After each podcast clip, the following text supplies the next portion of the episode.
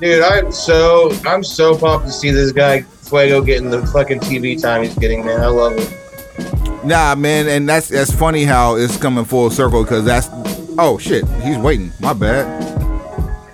as as we talk about him, he comes in. Let me uh stop this music real quick. Who, Fuego? No, Oh, my new boss. There he is. Dumbass. Up? My new boss. That's Look, I mean, if, if you text him, he probably would, but right. Can y'all hear me? Sorry. We can hear you loud and clear. yes, clear. sir. Fantastic. See, he's the only one with the, he's the only one with the camera on because he's the only one that looks good on camera right now. Well, that's Uh, part. That's, see me. that's part of it. That coming soon. Uh, the issue, the reason why I can't be on camera is because I will kill all the bandwidth for what I have available. I, I, I, I, I work. I'm a I'm a little disheveled. I haven't uh, premium cared my beard beard just yet.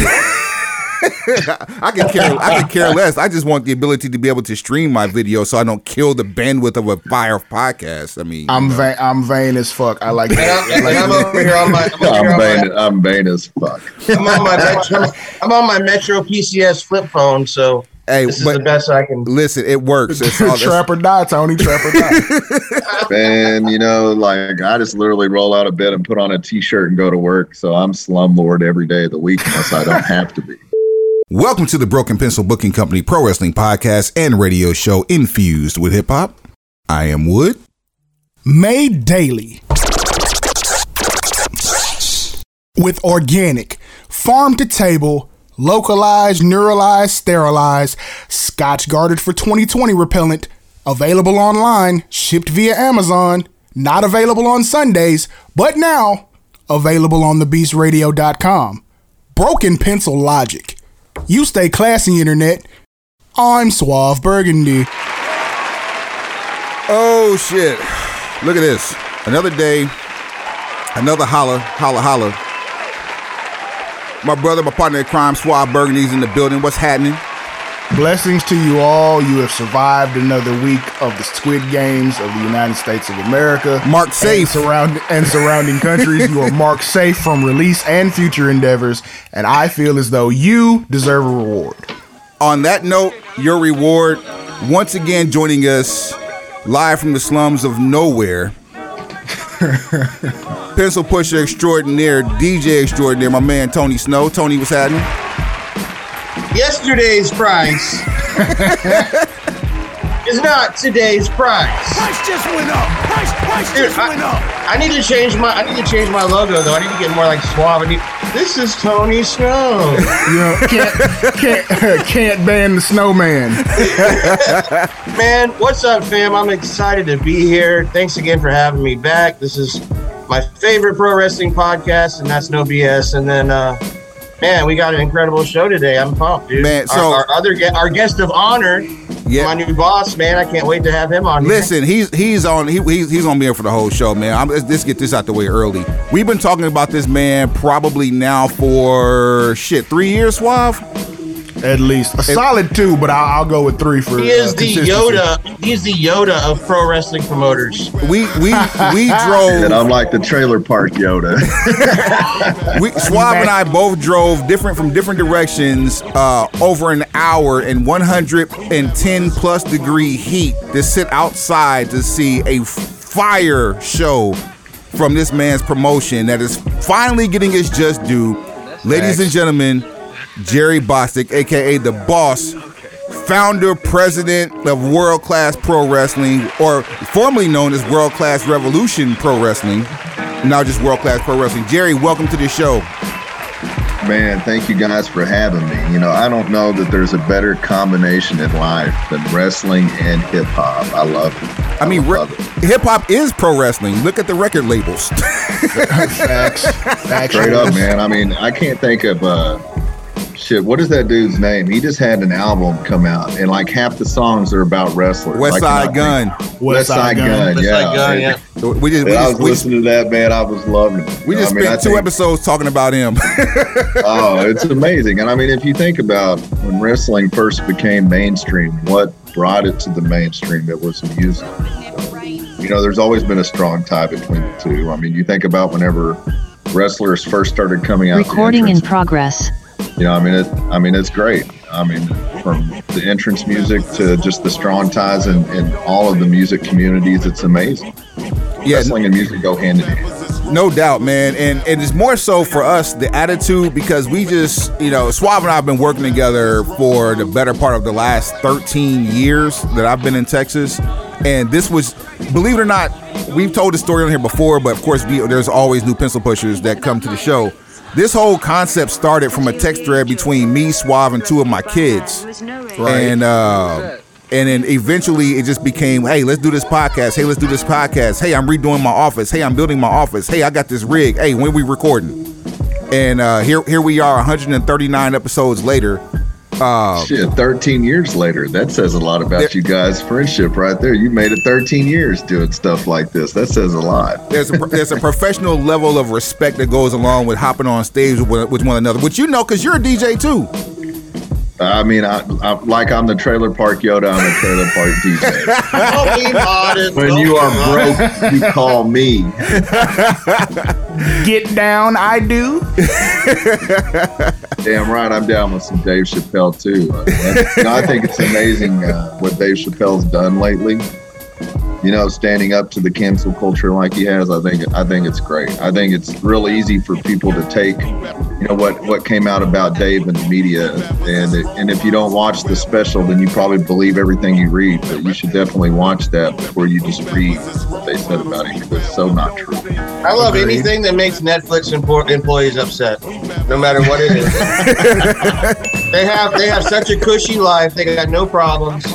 Uh, whatever I can do to piss them off. So all for Dave Chappelle, man. Let's get it. Yikes. You know, if your biggest problem in life is, is a Dave Chappelle special, then you've got it going pretty good. It, it These are seems, truths. It seems like a Netflix employee's only job is to green light programming.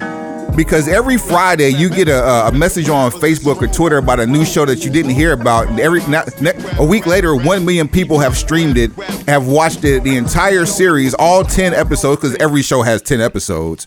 And then you go and um, then you're the first one, you're the first one to block to finish the, the new show. Everybody's waiting for the next show to, to come out, and everybody's perpetuating trash. Like I haven't seen Squid Games, but I keep hearing it's it's the beautiful train wreck. But again, I haven't seen it either. I, I have not seen it either. It, it's extremely entertaining if you like inappropriate violence. Well, then I probably need to watch it because most I of would- us in wrestling like so. inappropriate violence. I would say, as, as a wrestling fan, I, I- I feel compelled to watch it now because I've never heard it quite put like that. I told you. I told Right? you. I told you. It has it has all the implications of what we've known and love about wrestling, and then there's the gratuitous violence. You have to indulge. So, do you guys always have music playing in the background? Always. I think that's great. If I would have known that, I would have made a request. I would have, I would have wanted No Limit playing in the background.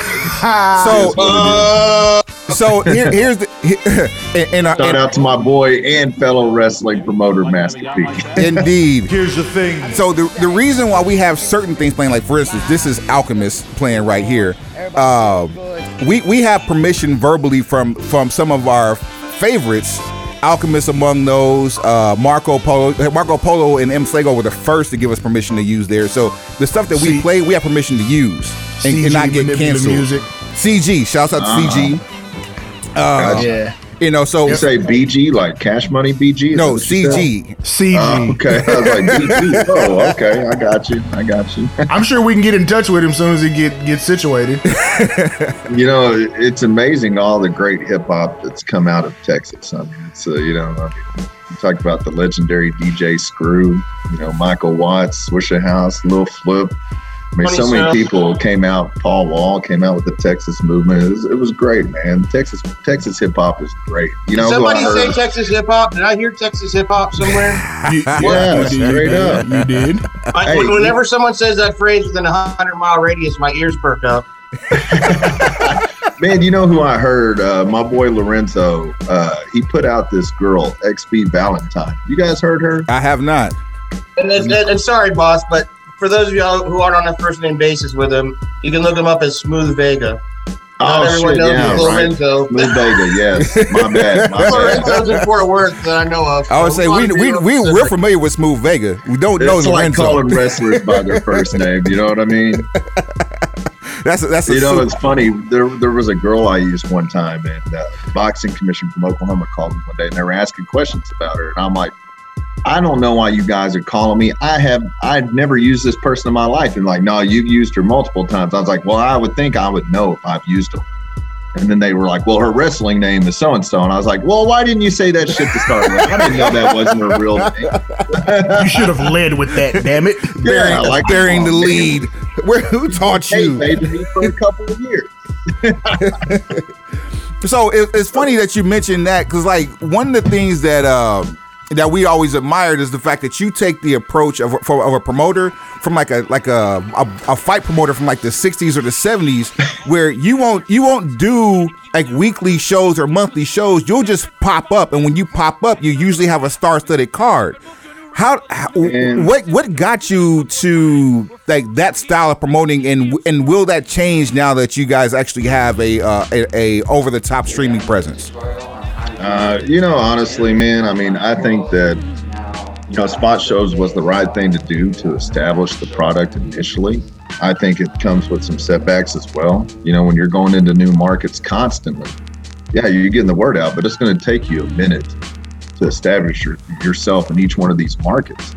And so, you know, we came out, uh, you know, our plan this time around, we're still going to do those those crazy spot shows here and there, wherever the, you know, I've always been like, you know, I'm gonna go where I want to go, and you know, that's rubbed some people the wrong way over the years, and it's never been to disrespect anybody, but the wrestling territories died. You know, they're gone.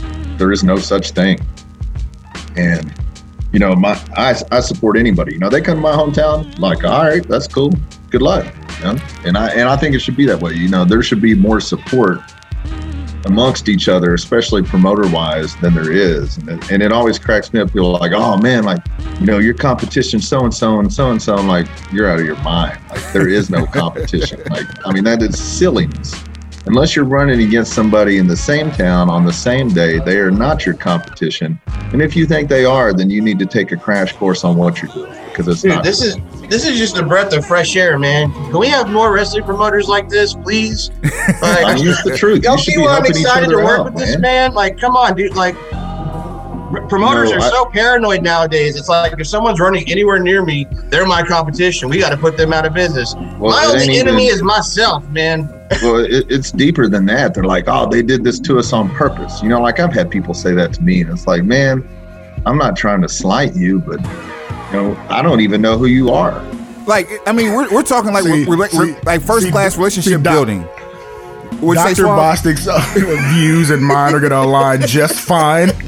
Like, we're going to I get mean- along great. But you know, I mean, in the same respect, they're like, well, I don't know you either, and I'm like, I know. So why do we have a problem? You don't even know me. Like, get to know me, and then if you still want to have a problem, we can have a problem. But you know, my thing is, you know, you should be helping people. And if you guys, you know, if you look at my social media, a lot of times I will share other companies' flyers because, you know, like I said, there is no competition. And I and I think um, AEW did a great thing by what they're doing by opening so many doors of working with other promotions because they're showing even on a high level that it's okay. And if it's okay on that level, then how the hell is it not okay on our level? I mean, truth, truth, truth be told, Jerry. I mean, you can you can uh, you can you know beat your own chest on this one. Some of the cards that you put together and just the relationships that you built with some of these superstars over the years will rival rosters of AEW at any given point in time. So you can I honestly say that you might be the blueprint for what AEW was trying to build, and, and just because you've had some of those talents on some of your cards, and even some of the talent now are still represented on some of your cards. I mean, I appreciate the compliment. You know, I don't think I was probably any. I don't think I was even an afterthought for them or from them. Oh, dare, dare to be surprised in the internet era. you know, you are surprised sometimes. You know, obviously uh, they know about you to a certain extent. You know, they actually, uh, and there and there's a lot of good people that work there right now. You know, uh, Kevin Sullivan, not my Kevin Sullivan, Kevin Sullivan, the producer, actually reached out to me. It's probably whatever, whenever Hobie was on AEW. He's like, "Hey man, do you mind if we use some of your footage?" I'm like, "Oh no, like, uh, thanks for telling me, but no, I don't mind, man. If that's what you guys need and that's in your best interest and Hubie's best interest, then use that shit all day. I don't care."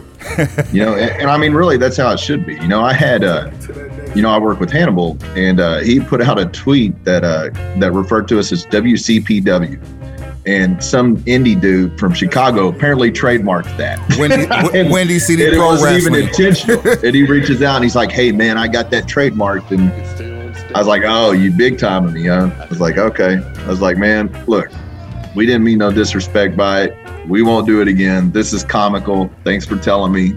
you know, like I mean, let's keep I'm not gonna buck. have no problems with you, and I'm not gonna pick fights with you. But you come at me in some whack manner, then I'll tell you. I mean, will tell you to your it's- face. it's- I'm not gonna talk about you on my keyboard, and I'm not gonna go behind your back. I'll tell you to your face. It's pretty ballsy that somebody in a so even though Chicago is a bigger market per se, it's a smaller market for professional wrestling. How can somebody from that far away try to high cap on you in a bigger market with higher visibility? It just it doesn't make any It's sense. Like you said, laughable, yeah, man. it's like, like there's no competition, and then you do things like that. There goes your help. Yeah, you know, I mean, and, and you know, I mean, I probably could have been more diplomatic about it than I was, and I wasn't. Why would you? Why would you be but though? Like, But it's comical. It's comical. You know what I mean? And you know, I think it's great that AEW's done that because they're setting a benchmark that shows that you really have nothing to gripe about, and you really have no reason to put down other promotions and other talent. And you know, it's funny because I was talking to somebody about Sting the other day. I said, you know, whenever you work with Sting one time, after you meet Sting and you work with Sting, you leave that thinking, how in the hell could any promoter or any talent on any level have any sense of entitlement or have an attitude towards anybody? Because this dude that's done all this stuff, he's one of the most humble and genuine people you would ever meet. So if he's not like that, then you don't have the right to be that. And I, man. and I think that more people should have that. Like, hey guys, if you're listening, promoters, y'all should book Sting, so then you know from how on how we should all act. Wow. Straight up, man. I mean, it's Uh, funny though, because you know, for real, if Sting doesn't act like that, what entitles you to act like that?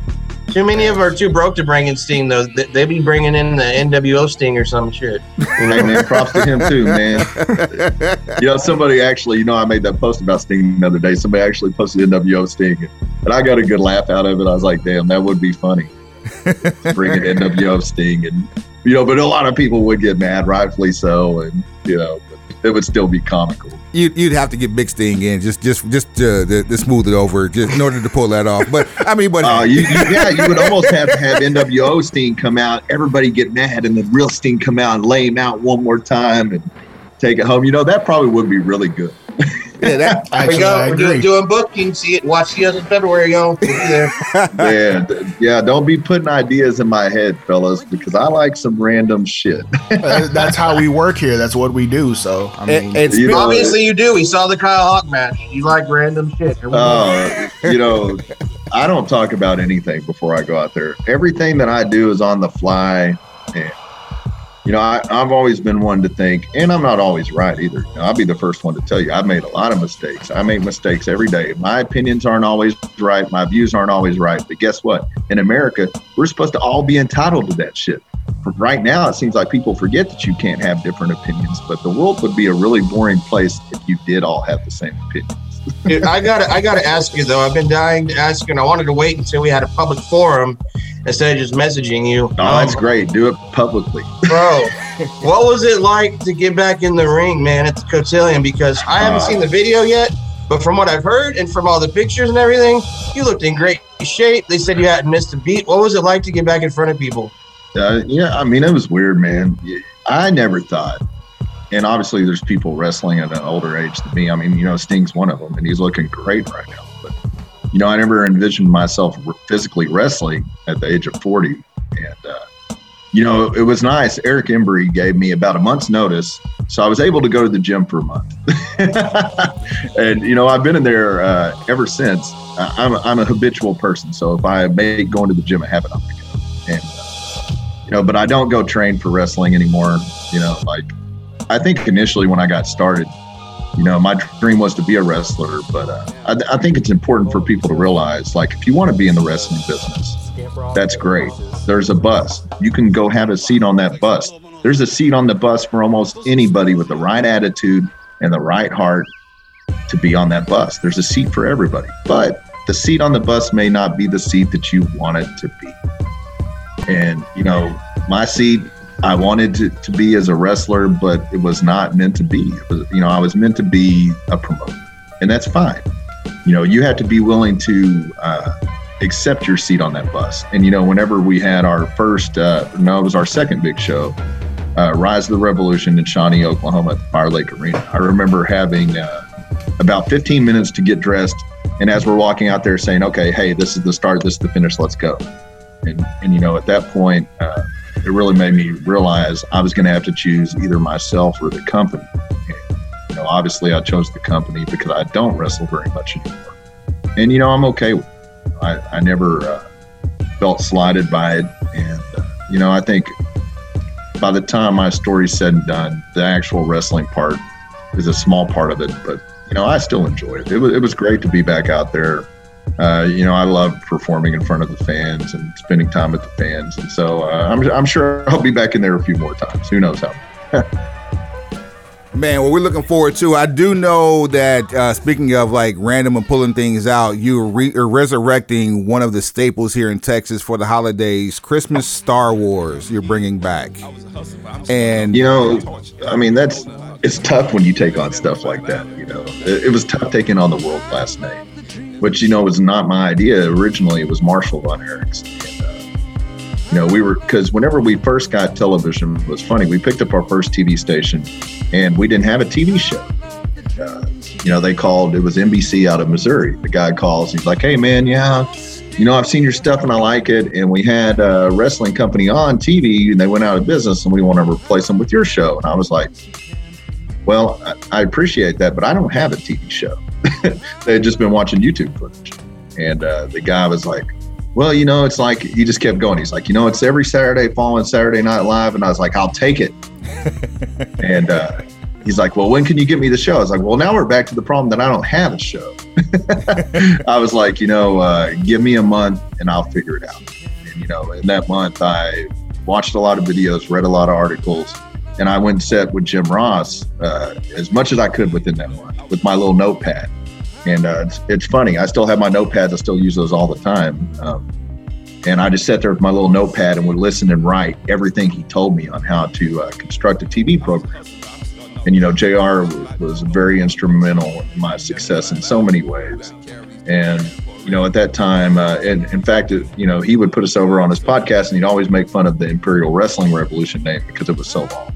and so when we got TV, we decided we wanted to change it. Marshall came up with that idea. And, uh, you know, I was like, oh man, I don't know. We're gonna have to ask your dad. Like, we can't do that without asking your dad, man. Like, that's not right. And, and you know, Kevin was wholeheartedly behind it. And so that's when we made the change. And when you make a change like that, you know, having the world class name is tough, because you're always going to have the haters that, you know, you're going to have the haters that compare it to the original, and it's not the original we try our best to honor the original company, but it's not the same. And then you also have the people that are, you know, they're always going to have these high expectations. Like sometimes, um, I think really it's a reflection of society in a lot of ways. Uh, sometimes it's like something is never enough. You know, it's like, for example, uh, you know, the, the show in December has so many talented people on it, and people are still like, well, what about this person or what about that person? It's like, come on, guys, can't give it to you all at once. Yeah, like nothing's ever enough. Yeah, and you know, I think it's that way in general. I think uh, you know, with the internet developed like it has, and phones, and, you know, it, it's very evident in how wrestling is even structured now. Look at look at the payoff on a, on an angle. A payoff on an angle is typically a month or two. You know, it used to be what you know, like it would take six months to a year for an year, angle yeah. to roll out. Yep. You know, so it, it's like just people's watching habits in general have changed, and, and it you know, it amazes me almost every day. Just there are certain watching habits. And I, I think, you know, if you want to be successful in wrestling, music, or anything, you have to be a student of the game and you have to be able to listen, learn, and evolve. And, you know, sometimes that, that's a, a tricky thing, especially in wrestling. You know, wrestling has evolved so much in, in every way. Yeah, I mean, you look at, uh, I, I created actually the Ring of Honor, uh, the evolution of wrestling to what it is now. I mean, you look at how many of the stars in, in Ring of Honor went on to be WWE stars, and now a lot of them are in AEW. And, uh, you know, Vince even changed the way WWE was presented, excuse me, in a certain aspect to uh, the Ring of Honor style. I mean, that's how big it was at one point, you know, and it, it was very sad to see them go out of business. You know, a lot of great people worked there. They were supporting them and their families, and you know that was really sad to see. So, so do you think It that, wouldn't, it wouldn't break my heart for Sinclair to ask me if I wanted to be on there. I'd be like, yeah, sure. I bet not. I mean, you know, you, you can you can be in over 40 million homes in any given moment. I mean, yeah, I think that wouldn't be a bad problem to have. I, I'll take it. No, and you know, I've always been a firm believer that uh, our product uh, is definitely TV ready. It's just about who you know and being seen by the right people.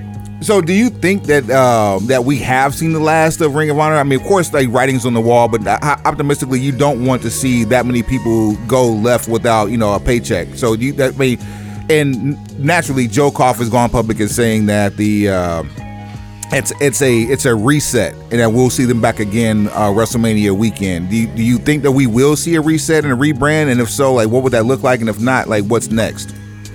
Man, I don't know. I, I hope that they do come back. I don't think sometimes people realize, uh, and, and it's very evident when it comes to WWE and AEW more than anybody else, obviously. I feel like people are like, oh man, like you can't be fans of both. No, you sure can. And you don't want either one of them to feel like you don't want any company to feel like that. The more companies that are thriving, the better wrestling is for all of us. Right. And, and you know, like a reboot with them, I think it was probably needed. I think Ring of Honor peaked in 2018. And uh, it was funny because I remember having this conversation with Rafael Morffi, who is uh, AEW's tour director at the time. He was JR's assistant. We were talking about it, and he asked me what I thought about it. And I said, you know, I said, honestly, if it was me, and this was uh, right around whatever WrestleMania was in uh, New Orleans at that time.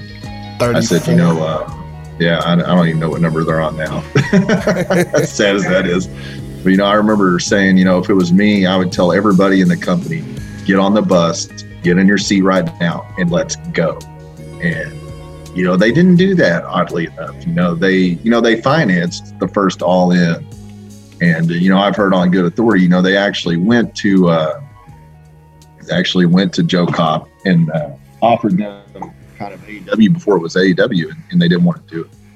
And so I think uh, you know there's a lot of missed opportunities. You know, there whenever you had Cody and the Young Bucks, you knew they weren't going to stay long term. There's your chance when you have all these eyeballs on you to create a new stars, but they didn't. And I think you know, unfortunately, they paid for that. Whenever the luster wore off of the product and people didn't necessarily want to watch it, I think New New Japan is is in the same boat you know, it's heartbreaking to see a promotion like that come to the area and do so poorly. You know, Oh, because man. you don't. And it was bad. You know, from the pictures I saw, it was really bad. And that's sad. and one of the biggest stars uh, at that time was someone who was homegrown from Texas, and it was it was heartbreaking to see that kind of uh, reaction or that kind of turnout for a hometown hero in a venue that size. Like, Yeah, you know, you you got to be. I think, and obviously, I mean, they probably know more than me. They're on a different level than I am. But I think that you have to be smart in your booking of venues, and you know, you shouldn't be booking the Curtis Culwell Center and trying to follow AEW because right now it's not going to turn out well. And you know, it's no different than them running American Airlines. Like, why in the world would you run American Airlines?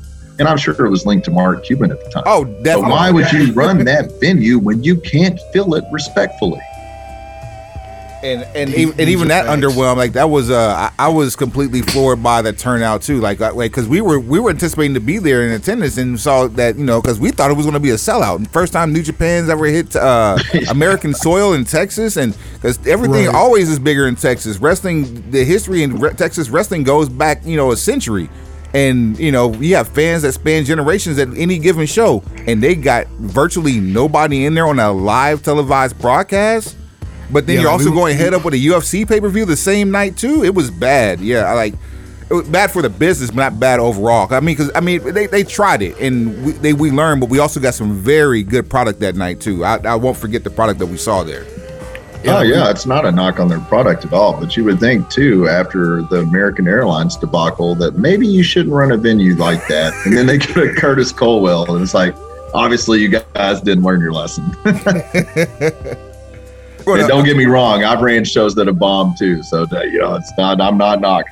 boss, we got an agenda for the rest of the show. You you planning? We're gonna stick around and kind of help us go through some of this nonsense because this we about to we about to dig deep here. Oh yeah, man, I'm down with you guys, man. If I'm on it, I'm on it. Bet. I don't give a shit what we cover. I'm down with all of it. Right on, man. We we, we love but- perspective. Before we get to that, how how different do you think AEW looks today if if Koff takes that offer? Man, I, I think AEW is evolving on their own. You know, I think um, I don't know. You know, to me, AEW, I think initially was going to be a place for new stars to be built, and it was and it was needed. I think you know, uh, definitely an alternative was needed in general, but I think slowly, well now, you know, quickly they're becoming a newer version of WCW, and at least in the organizational aspect of it. Uh, product wise, I, I think if it, you know if it was a Ring of Honor product, it definitely would be more serious. You know, because I mean, there's, you know, to me, it's like watching a entertainment variety hour when you watch AEW. You never know what you're going to see, and and I don't say that in a, in a bad sense. Honestly, um, out of the wrestling I do watch, I think uh, AEW is the most entertaining thing on, but. I'm not sure that I watch it for all of the right reasons. I mean, I'm easily amused and I like cheap laughs, so I'm not, I'm not sure I'm watching it for the right reasons. Right, right. That, you sound like But- me. That might. I don't know if that's a, uh, a, like an age thing. Um, because you and I are, really close in age, and and that's usually. I, I, I watch for fuck ups. I don't. yeah. and they they have a lot of those. yeah, and, and I don't. I don't watch. I don't, and I don't mean that in the sense like I want to see people get hurt or get injured or anything like that. Like I. I watch so I can laugh and criticize the bad, and of course, if anything that's good, I appreciate because we we've talked ad nauseum about the whole uh, Suzuki versus uh, uh, Danielson match.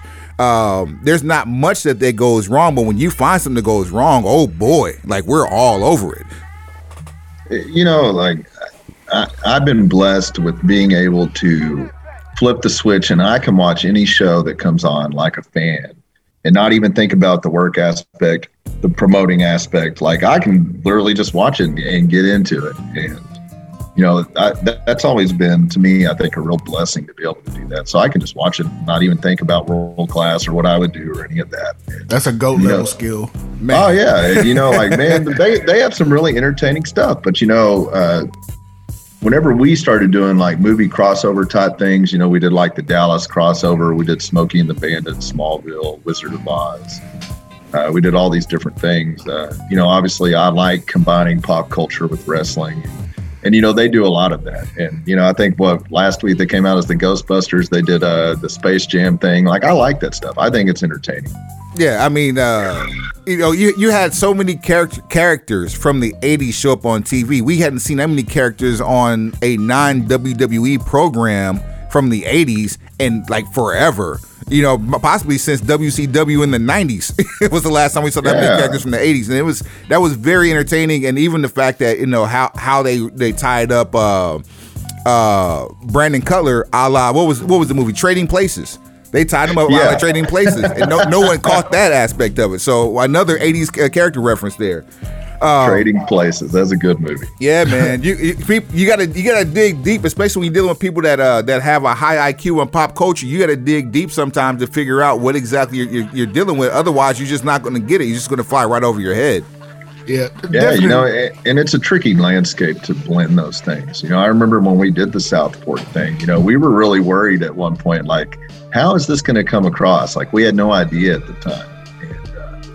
And, know, I remember when I got the finished product, I watched it and, and I was blown away. I was like, oh my God, this is good. didn't that go across two or three different shows, like or, or two or three venues over like two or three nights? Yeah, well, we filmed it all in one day, which, uh, you know, later on, it was all at, at the actual ranch. We filmed everything like in the actual house. At South Fork Ranch, yeah. Yeah, that we filmed the show in their ballroom, and uh, you know, we're actually looking at going back there. Wait, wait, wait, know. hold on, hold on. Don't don't jump over that, Jerry. Hold on. You said you filmed this show in their ballroom at South Yeah. Fork Ranch. You put a 20 by 20 ring inside of a ballroom and put people in there to watch a wrestling event inside a ranch, uh, inside of a ballroom of a house in Texas. Let that Well, the ballroom is second. actually a totally separate structure. Okay, That- okay, that all right. property, Okay. That property is over 300 acres. Yeah, That's a put that wrestling vacation resort. I mean, it, it- you know, they actually started uh, booking it out to where you can stay the night in that house and sleep in uh, JR and Sue Ellen's bed and crazy stuff like that. But, you know, we're actually um, looking back or looking into going back there 2022, probably I'd say three to four times, and hopefully getting a ten episode run of something totally different than our normal product. So we're at, we're actually looking into going back there. I was just there probably a uh, probably a couple months ago, taking a tour of it again to refresh my memory of where everything was located and getting clearance to where we can actually film on all the different parts of the property. So I, I really loved the South Fork thing. This I remember giving it to uh, Barry Bloom, who was uh, he was JR's agent, but he was Hulk Hogan's agent, very well yeah, known. Yeah, I'm familiar with Barry Bloom. Yeah, you know, JR told me, he's like, when you have something you want me to send to him, let me know. So I gave that to him and he sent it to me and he called and he goes, How in the hell did you come up with this? I was like, Man, I know you're probably expecting a profound answer, but I was actually just staying with the Von Erichs in Hawaii and I was trying to show him a picture on my phone and I clicked on the wrong thing and it was my tour of South Fork. And I used to love the old show, Dallas. And uh, I just said, we should do a show there. We should do the wrestling version of Who Shot JR. the only problem is JR didn't want to get shot. right. he told me verbatim, I'm not doing that hokey shit. I didn't like doing it when I was with Vince, and you pay me a lot less than he does. And he was on the money about everything. So I could not argue. and I remember we showed up that day not knowing what we were going to do. And, uh, you know, John Morrison is one of my favorite human beings. Uh, working with and just personally and so creative. Especially you know i think i think when people are really in touch with themselves uh, if you let them take the ball and run with it you, sometimes you get some really special stuff. John actually came up with the concept of the show. And uh, we filmed it all in one day. And barry was uh, he was blown away. He was like uh, you know he goes how many times does wwe try to blend hollywood and wrestling? And i was like a lot. And he's like, Well, what do you think when they do it? I said, It's usually awful. And he goes, I agree. And he goes, And what you've done is brilliant. And I was like, Oh, wow. Thank you. Thank you. And he was like, How many days did it take you to film it? I was like, One. And he's like, What? And he goes, What production company did you use? And I was like, We don't have one. We had a bunch of guys with mismatched cameras that just care. he, I mean, he was blown away by the whole thing. And uh, he was like, So you did all this in one day with your own people? And I was like, yes. And, you know, I mean, he really enjoyed the product. At the time, our uh, social media following wasn't high enough for us to take it and get what I thought it was worth. So we just didn't do anything with it. And, uh, you know, we just, we've sat on that tape library this whole time until I recently made the deal with Sigi TV to uh, license the rights of our old product to them and they're a brand new streaming service that came out around November. And uh, you know, to my knowledge, it was probably one of the largest independent wrestling deals of all time. And you know, I hope it does really well for them, and I appreciate the deal they made with me. And and you know, I think honestly, I think that there's going to be more more to come from that. Yeah, just having an over the top presence for a, uh, it's it's it's beyond super original. This is more of like a uh, like like an occult following that you have simply because the shows are irregular, but it's, it's going to work for you. And having that production mindset that you had and, and the way that you promote, it's going to actually help in this type of society more so, or this type of environment rather, more than any other. That you have a bingeable product that you can do 10 episodes on and, and not be burned out and still have people that are ready to to shoot a possible season two when that time rolls around. Yeah, you know, I think, man, people. I mean, I think you know, you you binge watch that product, and you know, you're going down this wrestling hall, and you're like, oh, this is cool. Then you come across the South Fork episode, you're like, what is this? then you go back to regular wrestling. Then you show up on the Wizard of Oz, like, what? What? You know, nine you know, hours but, later, you're still you know trying to figure out characters, and you and you've gotten invested into certain storylines. Yeah, you know, like I just watched this crazy, weird wrestling Wizard of Oz. And Jake the Snake was the wizard. Psycho Sid is the roller of world class. Like, what is this? you know, but I just think that, man, you know, like you should never limit yourself creatively or creatively, no matter what you're doing. Facts. Uh, you got to believe in yourself and your product, and if you don't, then nobody else will. Jewel dropped right there. Yo, Snow, you there? Didn't want to interrupt the boss. You know, he had a good thing going there. So he's gonna stick around and actually do the show with us. But I, I did have to ask you a question too, though. You um, you had some history with ROH, man. You've done some production for them. You've been on the road with them. Like, so what is what is what are your feelings on uh, the supposed quote unquote final battle that's coming up next month? Like, um, I told you that I didn't see this whole thing coming for a while. I'd be lying. Hmm. Um, because I was there when I started working with Ring of Honor. It was right after the Young Bucks and the Bullet Club started their whole big Ring of Honor invasion, you know? And they were one of the reasons I started working there. I met Nick and Matt when they were wrestling for Juggalo Championship Wrestling at the gathering of the Juggalos um, years ago. That's where I first met the Bucks, and we've been cool since then. So when they came over to Ring of Honor, I hit them up, and they put me in touch with a guy named Gary Juster, who to this day is still a really good friend. Um, and this guy, man, he's he's arguably one of the most influential executives in the history of wrestling, mm. but he doesn't act like it. He, Tony, he, remind, Tony, reminds for the people that don't know, a lot of people won't know that name. Give a little I'm bit of background. Where, where he came from. Yeah, he was he yeah. worked for everyone. He worked for WCW, he worked for Eric Bischoff and Ted Turner. He worked for WWF, he worked for Vince McMahon, he worked for Territories. This guy was a producer. He's actually one of the guys that was was the head of the whole All In thing when uh, they decided to do their own pay per view. They got Gary Juster on board to help organize it, and so I got to know him, and he brought me on. Um, you know, he found out early on about my autism diagnosis, and and had kind of a heart for that. So he put me in good positions, and I got to do loops with everyone, and it was, dude, it was such a fun place to work at until the elite left. Um, when they left, it, it kind of it kind of put a sour taste in everyone's mouth that stayed behind. Honestly, because mm. you know they'd been around for a while. They the shows were selling out with them on board. They did All In. They got Ring of Honor to help with All In. If you watch All In, you'll even notice the t- the turnbuckles are Ring of Honor turnbuckles. Like it was a Ring of Honor production. Ring of Honor still even owns the rights to the show. It's in their tape library that's for sale. Right. Um, so people kind of got the feeling like, oh, okay, well, you know, these guys are taking their ball and leaving. So, you know, after they left, they tried to restructure. They tried to put new factions, get new people in place, and it really kind of flopped. You had the foundation, which they had John Gresham and Rhett Titus and a few other people who had been there for a while, going against the new blood people that came in. It was kind of almost like they were rehashing the whole WCW storyline after the invasion. That didn't work. They did some shuffling around with their executives. They uh, relieved Delirious of his booking duties. Um, a guy that no one was really ever a fan of. He was the office manager there for the longest time. Became the basically the CEO of the company, and not really big into wrestling history. Not really um, like Jay Lethal broke his arm in a show a couple years ago, and and this guy didn't have any EMTs at the show, no one to do urgent care. He basically just threw Jay Lethal in a taxi and sent him to the hospital.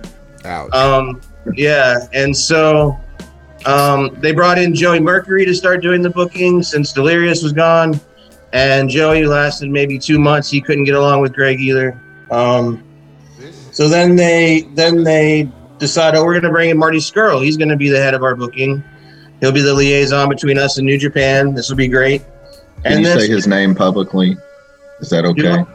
Uh, I mean, I mean, I don't know. I, I, might get canceled. I might get canceled. Whoa! Oh, easy. um, so then he, then then the speaking We're out. call you happened. Tommy Dreamer. I know. oh, yikes! The the, the, the, the speaking out thing happened. I'm not. I love Tommy Dreamer. Just for the yeah. record, I love him. Um, so the speaking out thing happens, and Marty gets removed. Um, and so, and then COVID's in full swing, and they're having to perform in front of small audiences and stuff. And I've told people this for years.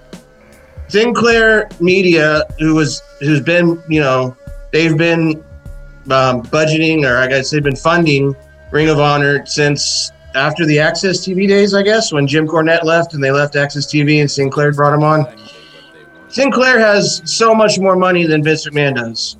Uh, they're worth so much more than him, but they didn't put the emphasis on pro wrestling. Uh, it was They did not do Ring of Honor one favor.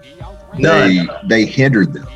They used Uh, Ring of Honor as a capital loss, and that's Yep, what exactly. Ring of Honor was. What I didn't understand about that whole situation is that you are a broadcasting conglomerate that's in over what over 150 markets. Actually, now no, 200 with the mer- post merger with Tribune. It was over 200 markets, and you could not even capitalize on a market share that territory syndication had in the 80s. How is that possible? One of the things that I always told them, I was able to gauge Ring of Honor's viability by asking wrestling fans, "Hey, where do you watch Ring of Honor at? You know, what time? of- What day does it come on? Where you're at? What time?" And none of them knew. Like, oh, I get, we usually just go online and stream it. Yeah. Yeah, Yep. you, you know, I think you have to be careful too. It's, it's tough this day and age, and we kind of made a similar mistake whenever we first started doing TV. You know, I think you had to didn't you have to be an honor member, honor club, or something like that to watch the show. Yeah, Like you Yeah, still have to it, have accessible product on free media. And you know, and, and like in my area, I can't I can even watch Ring of Honor if I wanted to. You know, because we just don't get that channel. Yeah, and I remember uh, the first time I watched Ring of Honor, uh, at the end of, of it, I was like, "What in the hell did I just watch?" It was like it was like an hour of, of just wrestling. Like there was no entertainment. It was weird, and I was dumbfounded. right. And you know, I, th- I think really, I think that's Tony touched on it. He's exactly right. I think whenever the Bucks and uh, Cody left, I think they brought entertainment to that show, which took it to a different level. I don't think, and like I said, I could be wrong. I don't think a company can survive off wrestling without the entertainment aspect. If you wanted to watch wrestling without entertainment, you would watch UFC. Simple. Yeah, I mean, and even and even for a little while there, you had the entertainment, uh, the entertainment factor there with uh, people like Jon Jones and and Daniel Cormier and uh, Look at their biggest fighters; they're all characters. yeah, uh, uh, what, what's what's your boy, uh, the Irishman, uh, proper Conor number, McGregor. Conor Conor- McGregor. yeah, perfect. Per- he, he- UFC 268 is Saturday, and there's another character that's in the main event. Like even Khabib Nurmagomedov, whenever he comes back, he's a character. He he pl- tries to play himself down, but there's a reason why he was in the ring with Conor. Like when the octagon with Conor. Like this, it, it, you don't just put Ham and Eggers in there with superstars and, and on a pay per view. Not not. Ham, Ham and Egger, man. RP to Bobby Heenan. Um, but but like I really hope that honestly this whole restructuring of them, I've looked at it in two different ways because I, I met a ton of friends at Ring of Honor, people that I still talk to on a daily basis, people I talk to on a weekly basis. And there's people that I wanted to to to get down to Texas to work with and promotions I work with down here, but have been exclusive. You know, guys like Flip Gordon, one of my best friends in the world, man, Oh, and now he's available. I want to get Flip Gordon down here. You know, there's all sorts of people. Vinny Oh, Vincent, Matt yeah. Taven. I want to get Matt Taven down here. There's so Man, I loved Flip Gordon. We had Flip Gordon a couple of years ago. Dude, my first ever show of yours I ever went to, my first ever IWR show was back then. And I saw Flip Gordon, Fuego, and Chandler Hopkins in a triple threat. And that match was amazing, boss. It was amazing. So much talent in that match. And, you know, like, I've wanted the Briscoes for so long. I sent them a message. I don't know if they got it. And I was like, look, come to Texas. I own world class pro wrestling. I want to put you guys in there with the Von Erichs, and I want to see this match. Period. Man, that's That is a, that's a dream match on so many levels. That is a dream the match for Briscoes sure. And the Von Erichs. Oh my gosh. That I mean, is have, have straight the money. Briscoes wrestled? Have they wrestled for anyone else other than New Japan and Ring of Honor? Not that I know of. You could be the first. I mean, you guys man. would probably know more than me, but not that I know of. That'd be huge, man. That would be huge. And so, Oh, you know, I've always uh, wanted Jay Lethal too, and never been able to get him since he went to so Ring of Honor. I, I hope that these guys are going to be able to get work other places. I've heard from the inside that what they're talking about is when they come back in April. Everyone in the company is set on when we come back, when we come back, not if we come back. And they're bringing the talent back on a show by show compensation package. There's not going to be any more long term contracts. It's going to be like PWG does. If they want to book you, you get booked for a show. And the only thing I'm worried about with that is long term booking because it's hard to book legitimate match storylines that make sense for like a month and a half, two month long championship book storyline when you're not sure if someone's going to be there. You know.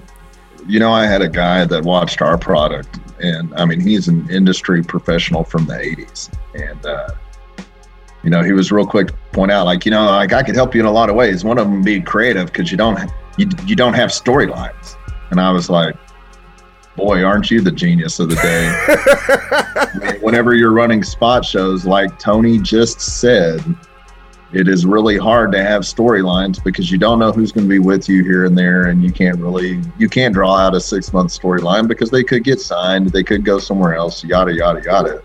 So they're thinking, boy, you really are a smart one, aren't you? but I mean, like I said, I, I, I hope that they come back. Uh, I hope that they come back better than they were before. I, I just like Amen. like Boss Amen. said, I think they need to focus on the entertaining part. They need to get Delirious back in doing booking because he's really good at booking entertaining matches. Um, and they need to go with what brought them to the dance. I mean, that's that's that's how they're going to get back to where they were. But in the meantime, you know, I wish nothing but the best for them all, man. I really do. No doubt. Uh, speaking of wish for the best, likewise. shout out to my boy, Ring of Honor superstar Danhausen. Um, oh, oh I love that dude too. I love double that leg break over the weekend, man. So, so wait, a double leg break? Yeah, broke his wow. tibia and fibia. He was. Oh he was in, shit! He was in. Damn, I didn't hear what happened to him. That's. He awful. was in the. He, he was in the corner. Him and Warhorse were tagging against a couple of guys, and he was about to take a coast to coast from the guy. And this guy on the other team did the coast to coast and landed directly on Danhausen's leg. Oh, that's so painful. His tibia and fibula, oh, so he's going to be oh, out for a while. They're putting a rod in there and slap that dude in the face. Dude, they're putting a they're, they're putting a rod in tomorrow. They got to put a rod in his leg, man. And so wow, that's yeah. awful, man. What a talented dude. Man, a we we had a uh, on our last episode 138. We actually had a full uh, ROH contraction draft in which we said that Danhausen would be perfect over at Impact, especially with the new digital media championship that they have created. He would be a shoe in for that title and actually give it some notoriety. Is Impact still a company? Yes, owned by uh, Anthem Media, and uh, yeah, so there there's still paychecks being being thrown oh. around there. They actually have a TV. Jordynne Grace is their inaugural internet champion. Yeah, I saw it. I know they're still around. That was that was a subtle dig at Impact. Uh, you, you I felt like it. I was feeling a little honored. Gotta be able to well, you gotta be able to get give Danhausen those checks for that rocket car. Well, the funny thing that you asked that question, um, as I'm getting, sitting here getting texts from Suave and alerts on my on my browser. Let's let's dig into these topics real quick. WWE is actually issuing a, a round of re- releases, and last night it was announced that senior vice president of creative services. Now, did they did they even have one of them? I digress. Stan Stansky. In title only. Facts. Stan Stansky has been released from his contract with after 15 years with the company. That uh, sounds a, like a made up name. As a set, right? Like you couldn't do any better than get a nickname that has part of your last name in it. Come on, man. So you know, ultimate so sign he was no the what? He was the director of what? He, he was the senior VP of creative services. In other words, he ain't do shit. Now, no, I'm sitting there thinking, like, what position is that? You know, it's like my boys, the Miami Hurricanes this week. They got an uh, NCAA infraction, you know, because NCAA loves to hate the Hurricanes for whatever reason. Facts. they got a they got an infraction this week for too many communication devices. I was like, boy, like are you like serious? could y'all could y'all like come up with anything crazier? Who in the who has ever been reprimanded for that violation? What did they do? Have like too many cell phones on the sideline? Like what in the world, man? Yeah, somebody didn't get their their uh, quarterly bonus or something. To, that's like, uh, like and I'm a Hurricanes fan like you are. Like who sponsored the headsets? Yeah, yes, like sir. come on. That's insane.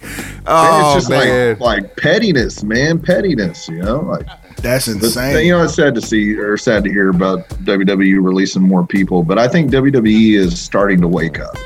I think that they're realizing that, you know, and I think a lot of it, uh, I was actually having that conversation this morning with someone. I think that a lot of it is, uh, you know, WWE strayed from their product. ROH, whenever they really started blowing up, you see so many ROH elements now in WWE and AEW and I think that also hurt ROH on the back end because, you know, that was their niche once upon a time. Well, then you have WWE, now AEW, adopting that same mentality, but mixing entertainment in with it, which Ring of Honor did not do that great of a job of. And right. so it kind of made their niche product not so much a niche Man, um, it, it- it- have you heard any any other news as far as any other releases so far, Suave, or no? No, that's all I saw. That like they had unconfirmed names, but they were just, there might be a small number of uh potential releases coming today or before the end of the week. They better leave my boys Hit Row alone. I know that. Who's that? Look, they just got But they better leave Hit Row alone. Dude, I am so tired though. If you're gonna release people, that's fine. People get fired every day, but give it a, a, like a legitimate reason. Don't be sitting there having after having like two of the most prosperous, profit-friendly years ever for your company, and then say you're cutting people because of budget cuts.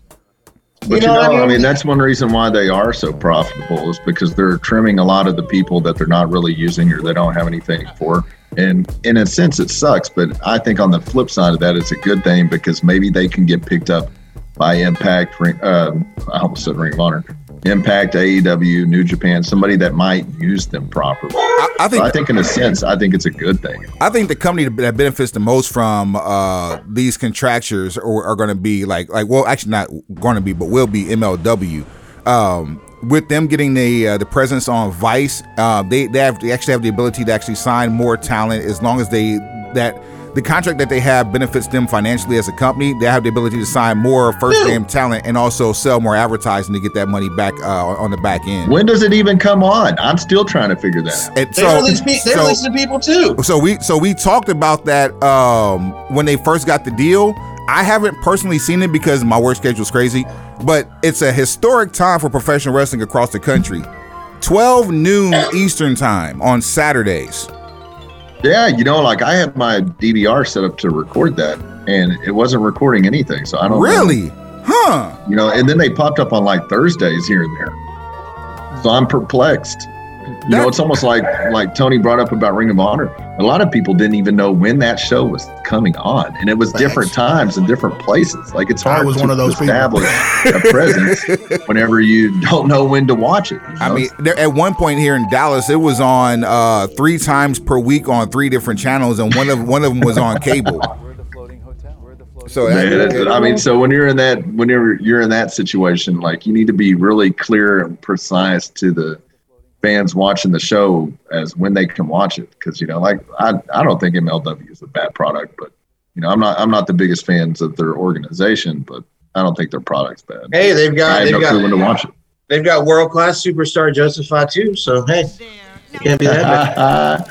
Jacob is my boy. Or Jacob Fatu, sorry. Josef Samael is what I was thinking of. Jacob, Jacob's my boy, man. We've known each other for about five years. Dude, I love You know, that guy, man. I've had nothing but he- good experiences with him. He, and he's hilarious and he's incredible in the ring. and you I'm know, seeing him in October was the first time I'd seen him in five years. And, uh, you know, back then I knew he was a good dude. One night he thought he was saving my life. Yeah, we, uh, we had done this show for Rikishi's Territory League. And afterwards, uh, like he's like, hey, man, come down here and let's have some shots of fireball. I was like, oh, I don't really do that, man. like, oh, just, just come on. So we, I don't even know how many shots we have. So then after that, we're sitting around drinking a bunch of Coors Light, which I don't like Coors Light either. So, but I mean, I'll drink beer, but I don't like that shit. And so we're sitting there having all these drinks. Well, back then I had this thing like, I just know when it's time to go to sleep. I just know. And when it's time for me to go to sleep, I'm going to go to sleep. so we're in this hotel room having this party, and I guess I decide I'm to go to sleep in the bathroom. So I go to sleep in the bathroom. And the door was locked. Well, you know, I mean, just based off what happens with wrestlers not responding, I mean, it, he had a good reason. I guess he thought something was wrong with me, and he was fixing to kick the door in to save my life. And uh, one of my buddies that was with us, he was like, "No, no, no, no, no, don't do this! Like, like he just does that. He gets tired and he goes to sleep." And thank God he didn't kick the door in, so we didn't have to pay for it. but he had great intentions. He was top. That's, But they- that's they- a even- solid even- stand-up dude, but that's hilarious. But e- even MLW, even MLW's releasing people, man. Every company's releasing people hand over fist right now. I mean, it, you know, I mean, the bottom line is you, you know, you got to be smart about who you're carrying because I think the pandemic has shown good and bad that you don't know what what your profit. You may be profiting right now, but you don't know what's going to happen in the future. There's so much crazy stuff going on that you have to be smart. And you know, when WWE hired that Nick Khan dude, he's notorious for uh, making companies more profitable. And, you know, he just trimmed a lot of a lot of fat from the company. And you know, then you got smaller companies like MLW, and maybe they don't have that money to keep shilling out to people. And plus, with a lot of new people on the, a lot of new people on the market, maybe they got rid of people so they could go after some of them. Who knows? Well, I mean, and plus they're getting rid of. Remember a couple years ago when AEW started, a bunch of talents contracts were coming up, and WWE was handing out ridiculous money to some people Facts. so they wouldn't get signed by AEW. And now some of those same people are getting released. Yep. Because you know, at to this point, I don't think Vince cares. More, more so keep them away from everybody, everybody else, so that way the attention doesn't go to them. But that that that bubble's bursting here really soon. Uh, speaking of, we were talking about earlier contracts expiring next week or next next week, next optimistically speaking, next month. Kyle O'Reilly's contract is rumored to expire. Roddy Strong, we waiting on you, fam. What? Where does he go? Where does he? Do we see him on on AEW. Wednesday nights? Straight Yeah. AEW, man. Yep. Best AEW friends with Adam straight up. Cole. Best friends with Adam Yep. Cole, bro. AEW straight up. Yeah. And the Another fact- guy, another guy I met in Ring of Honor, and he and Kyle O'Reilly and Adam Cole were inseparable. They went everywhere together. They were like attached at the hip. So Adam Cole's in AEW. Kyle O'Reilly's going to AEW, man. I think 100% without a doubt. What was that, Suave? The AEW is gonna have three fourths of the undisputed era before New Year's. Yep. So, so, I agree. So, every, I think everybody wants it, that finally does happen because he should have a 30 day no compete versus the 90 because he's on NXT's roster. It's only a matter of time before we find out when Roddy's contract expires and if he's going to return, you know, to, to go back with his uh, with his cohorts because that was the best faction in uh, in uh, NXT history right But there. at the same at the same thing Hands though, down. you got to you got to just because all four of them are there doesn't mean they're going to work. Because apparently, there's a little heat between Bobby Fish and Adam Cole. Still, they haven't really spoken since Adam showed or since Bobby showed up. And Bobby even mentioned it. He's like, "Yeah, we didn't really leave on good terms in NXT." So I mean, let's address the elephant in the room. CM Punk showed up, and Colt Cabana has been a mainstay over there. No one has addressed that issue yet, so that's only a matter of time before that's a pay per view match. Dude, I'm sure I'm sure that Tony Khan sat both of them down in the same room and They said, still "All don't right, get guys." along. Hold on. You guys are ahead of me. They're still not getting along. no, they just they had that big uh, their That big lawsuit, they yeah. this was last year. Man, you know, at the end of the day, you know, I've had my my issues with talent, whatnot. And, you know, so, I mean, there's people that don't like me like any other promoter, but at the end of the day, you can choose to remember the good times you shared with those people, or you can choose to hold this grudge and, and remember all the bullshit. And Thank you. Uh, I think you have to get to that point where you're not that kind of person, man. I mean, because stressing yourself, being angry, holding grudges, this shit don't do you no good. It progresses you zero. On It on, ages you. on it the- you, on the flip the back of side- on the flip side, I like I, I'd rather ride with you than just say fuck you because truth be told, like I'm not going to sit there and hold a grudge. I just won't have anything to do to do with you. It's easier for me to forget you than to have to deal with the things of your past. Straight up, straight up. Cut off game is hard. I mean, it's I mean, it's just the truth, man. And, and you know, wrestling, music, whatever. I mean, you're, it, it's, there's going to be a high level of bullshit. One thing is it's, you know, it is a business, but on the flip side, it gets personal so many times because if you're in entertainment, most likely you love it. Right. If you work at Walmart, it's a job, so it's not near as personal. It's just a job. Not even Walmart, but any just regular ass job. You know, it's just a job. Right. But whenever you're in something that you love, then you're dealing with multiple levels of emotions. And, you know, I mean, it, it's definitely tougher to navigate. But at the end of the day, man, you know, like it ain't my job to pass judgment on people. God will do that one day. He can have that responsibility. In the meantime, you know, I'm just going to keep my eyes on the prize and, and worry about my actions and hold I like that. I like that analogy you made because if you walk up to a wrestler and you're like, "Man, I, I I didn't really feel that spot you did in the match there, man. It was kind of wonky." He's probably going to get upset. Whereas if, if you walk up to a dude at Walmart and be like, "Man, you did a great job scanning my groceries, but the last two or three, you kind of fumbled." Dude, he's going to look at you like, Yeah, like you do it. Uh, you're spending, spending way too job. much 40 hours a week here. You do skills. that. But it's, Oh. I mean, it's for real. You know, that's real. That's a big difference. But, you know, especially those guys, they've been on a high level. I can't even imagine all the amazing things they shared together. Like, the shit is petty.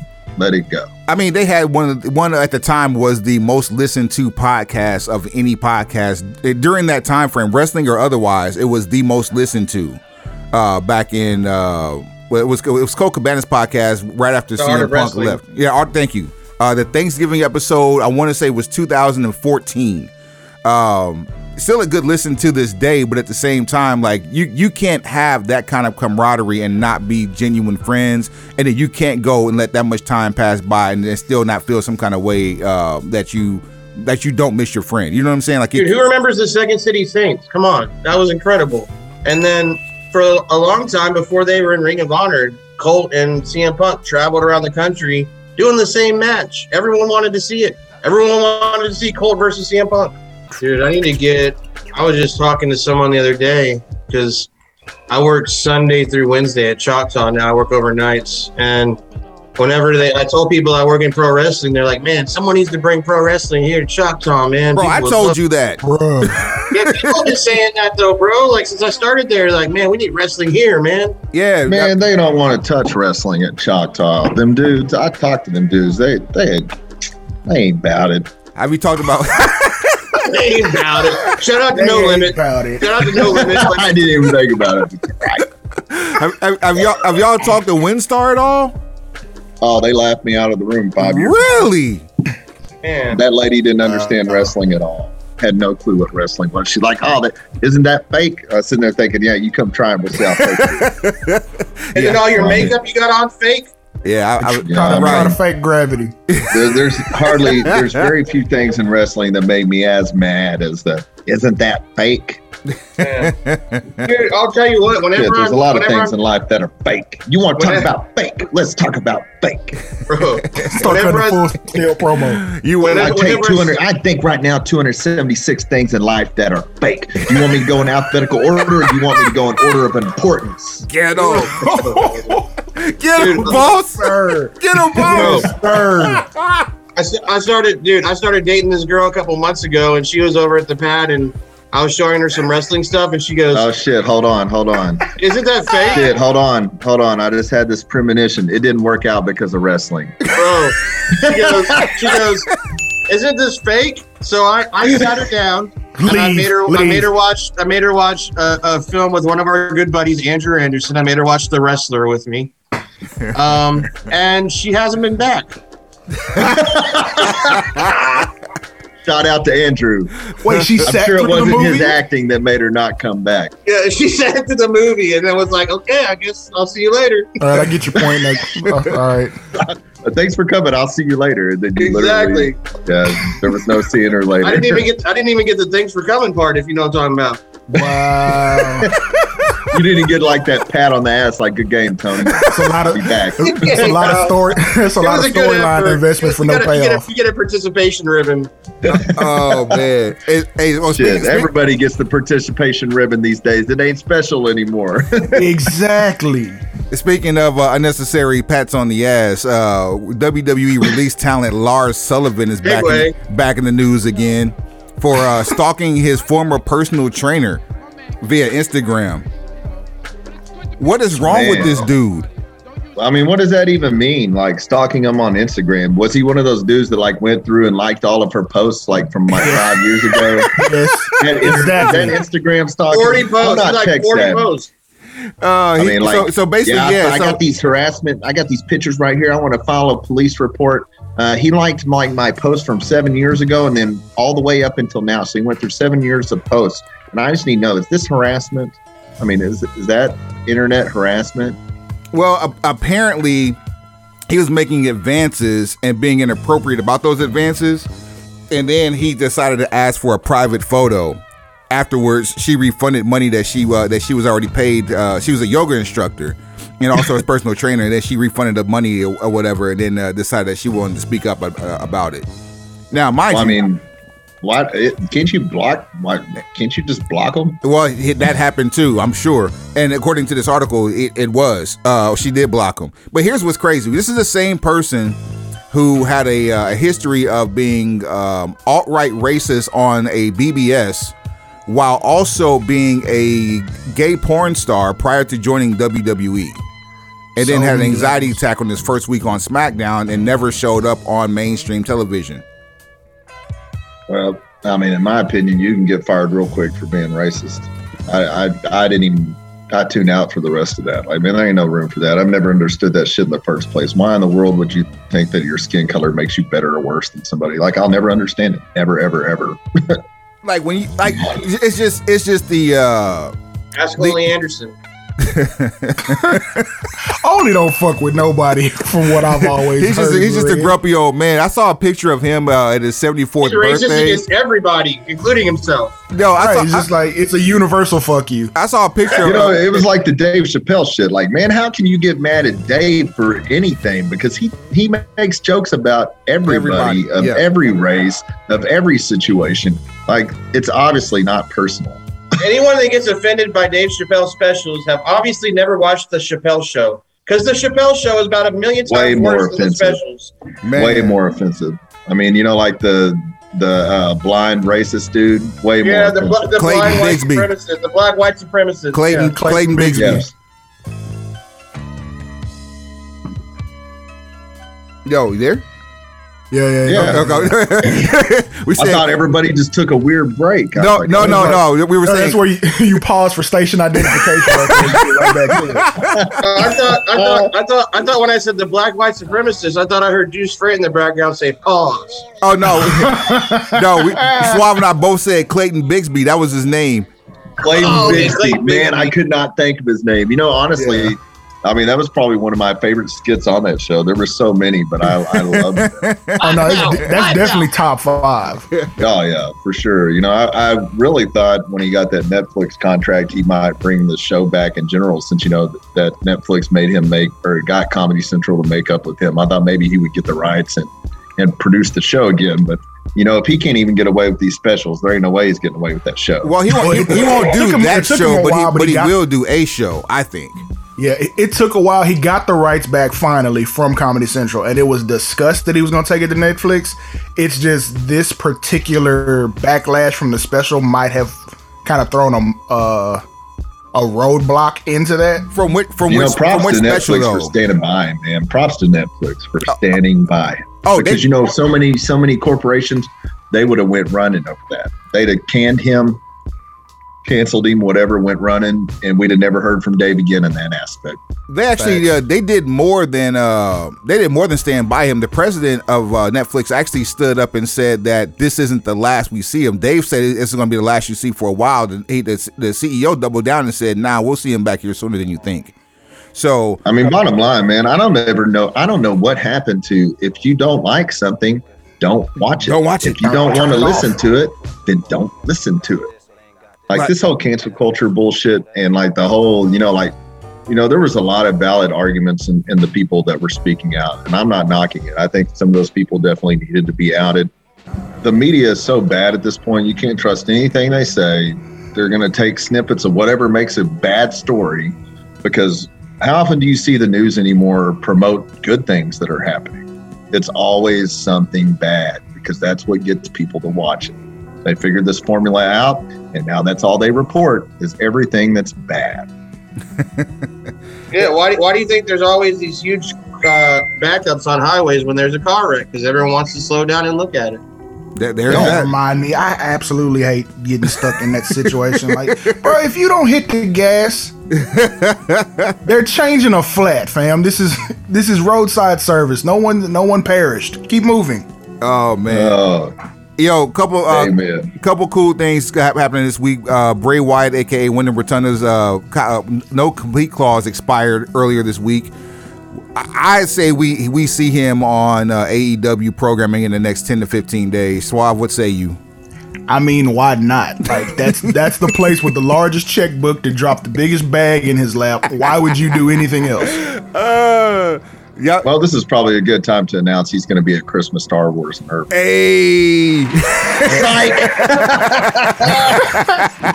Yeah, now, see, that would have been the greatest alley oop in the history of pro wrestling earlier. podcasting. Everybody's always wanting more. See? And I know y'all ain't got y'all's video on, but I know y'all were getting excited. See, Yeah, it, it- that, that's that's how pops work. That's how advertising works. That's works. exactly how it works. oh shit, uh, Heels good times, good times. Heels was rev- uh, was uh, renewed for a season two after the way the first one ended. They better had, otherwise they would just would have had a shit show in their hands, literally. Um, what can we expect for season two? Did what did you guys think of the show? Honestly, I liked it. You know, you know, you know what I, what I it to. Uh, the uh, the, the what was it? The uh, Florida Dystopia or FWD. That's WWE, and uh, DWL is Impact, and they're going head up against each other. And and like beginning of the season, you wouldn't have thought that. But it just looks like you know you got this the smaller dog and this bigger dog, and the bigger dog's trying to poach the smaller dog's talent because they can get them uh, more not- more notoriety. Um, but at the same time, they're they're on the radar. That's basically what it is. I, for the, the stories that were being told, I really appreciate it. Like I like that. Um, I think it's too much of a peek behind the curtain, so to speak. But having people like James Harrison as a professional wrestler is pretty damn hilarious. loved it, loved it. But you know what? Like you touched on the one thing that that's my only complaint about the show was they went too deep behind certain things that people did not need to see. You know, it's like earlier whenever I talked about us going out and doing something similar to that. Uh, you know, I, I just don't think you have to see them practicing moves on each other. I, I, I, don't, I think there's certain parts of kayfabe that don't have to be broken to, p- to put out a show like that. But Booking the overall, yeah, I mean, I thought it was good. I, I liked the cast, and the James Harrison shit was super cool. Yeah, the, Super. the, the booking the finish aspect ad nauseum. Like we saw that probably what five or six times, and it was literally the the bane of the entire existence of the first season. We didn't have to know about how like how finishes were booked in that type of environment. You don't. You don't have to know. And you know, whenever kayfabe was exposed, you know, whenever Vince started having started going more towards entertainment to get out of certain things, uh, you know, like athletic commissions and things like that, you know, it was already exposed. You don't have to throw it in people's faces because at the end of the day, you still need them to buy in and believe in what you're producing. The And suspension if you're and if you're giving them all these leeways to not believe it, then why in the fuck would they believe it? Man, I love this. Did we just become best friends? Like that was what I was gonna say. That's my biggest gripe with it too. Like I'm kind of an old school at heart. Like I love the fact that they're bringing this business that I absolutely am obsessed with to a wor- worldwide audience. But like, not everyone needs to look behind the curtain and see the wizard. You know, like not everyone should get access to all that, man. It's, I mean, that's just the truth. And, and, you know, I thought they did a brilliant job with the casting. I loved the characters. I thought, you know, the small town thing was very well done. I mean, there were so many things that they nailed. right. It's just certain things that, and I think it's really only people in the industry are going to be like, oh, why'd they do that? You know, I mean, I, but I think it was definitely a good test first season. I'm excited to see where they go with it. I hope as they go into the second season, I hope that it's more uh, more open and not so closed as far as their thought process on things. I grew up in a territory capital town, and, and you know in Tulsa, and you know you, the things I've seen in like in the '80s, just with the the talent, just not not from there, but being there, you know, for extended periods of time, you just see people on the streets, and you you know you kind of see certain things like as far as like them uh, driving in the caravan or. Um, you know, you know, they may pop pop up at the at the state fair. Like, I don't know if you guys remember or have seen any footage of Power Pro Wrestling from the '80s, but it's basically um, it was Mid South's program that was akin to All American Wrestling. But the, the key was it was the yellow or orange ring. That orange ring was at the Tulsa Fairgrounds. The only time you saw that orange ring ever be used was at the Tulsa uh, Tulsa Fairgrounds, and uh, just the whole like everything culminates at the fair. That's when um, for Mid South, Bill Watts uh, got got got over on the Russians and and Hot Stuff Eddie Gilbert with Hot Stuff Incorporated, got rid of them, turned Sting face, got rid of Rock. Hot stuff, Like hot stuff, Eddie. yeah, all all all that happened at the state fair in one night. So like you know, the state fair being the culmination of all things storyline. That it, it- Loved it. yeah, absolutely loved it. It gave you that old school feel So it- it. and a lot of things in there did give that vibe. It was just these certain things. It's like, all right, so this is progressing, it's moving, it's fluid, and then bam, let's shoot ourselves in the foot on some shit that don't matter. that people don't. Dude, You know, like the, ask. the whole suicide thing, I was like, whoa. Oh yeah, But, yeah. Oh man. Oh that I, I wasn't ready. I wasn't ready for there that. was a lot of feedback, but a lot of negative feedback over that. And I'm like, yeah, I mean, you guys could have got the point across without showing it. Yeah, that that that was way too much. What were you saying, Suave? So, No, in I- the vein of uh, going too deep as far as with the the looks into the industry, have e- have either of you gotten a chance to see uh, Rhodes to the Top? And I'm interested to kind of know what you think about that show as far as how deep behind the curtain they go. You know, I got a good story for you. I booked Brandi once upon a time in Wichita. And, uh, you know, oftentimes whenever we're producing TV and stuff, I don't have a lot of time to waste. And uh, I did a private signing with Brandi. So we're in this private signing and I'm trying to get everybody's money situated for the show and stuff like that. And I can't figure out where I made this accounting mistake. I can't figure out. I keep going over this money. I cannot figure it out. And uh, after the show, like she she called me and she's like, Jerry, she goes, you accidentally overpaid me a thousand dollars. And she's like, Can you meet me in the lobby so I can get it back? And and you know, like I'll forever put that story over because how many people in the industry would not have done it? Man. Even if it were That's ten dollars, it would just seem like a tip, and no one would even would even beg to, to talk to you about the difference. Right? You think it was a love offering? like good game, kid. yeah. But you know what I mean? Like I, I think that speaks volumes about who she is as a person. I haven't really watched the show. I saw like a few minutes of it. What do you guys think about it? I, I think a lot of the flack that Cody is getting is because he's doing too much to show that he's all things to all people with AEW in this show, and I, that They need to dial some of that back some. But even before, I don't know if you guys remember when he was on truTV, there was a show that had Deontay Wilder and his girl, Brandi and Cody. Uh, when they were in Impact, and it was just basically a peek behind the curtain of them their lives as a couple that didn't go too in too deep into their you know what they did professionally. And Rhodes to the Top is an extension of that.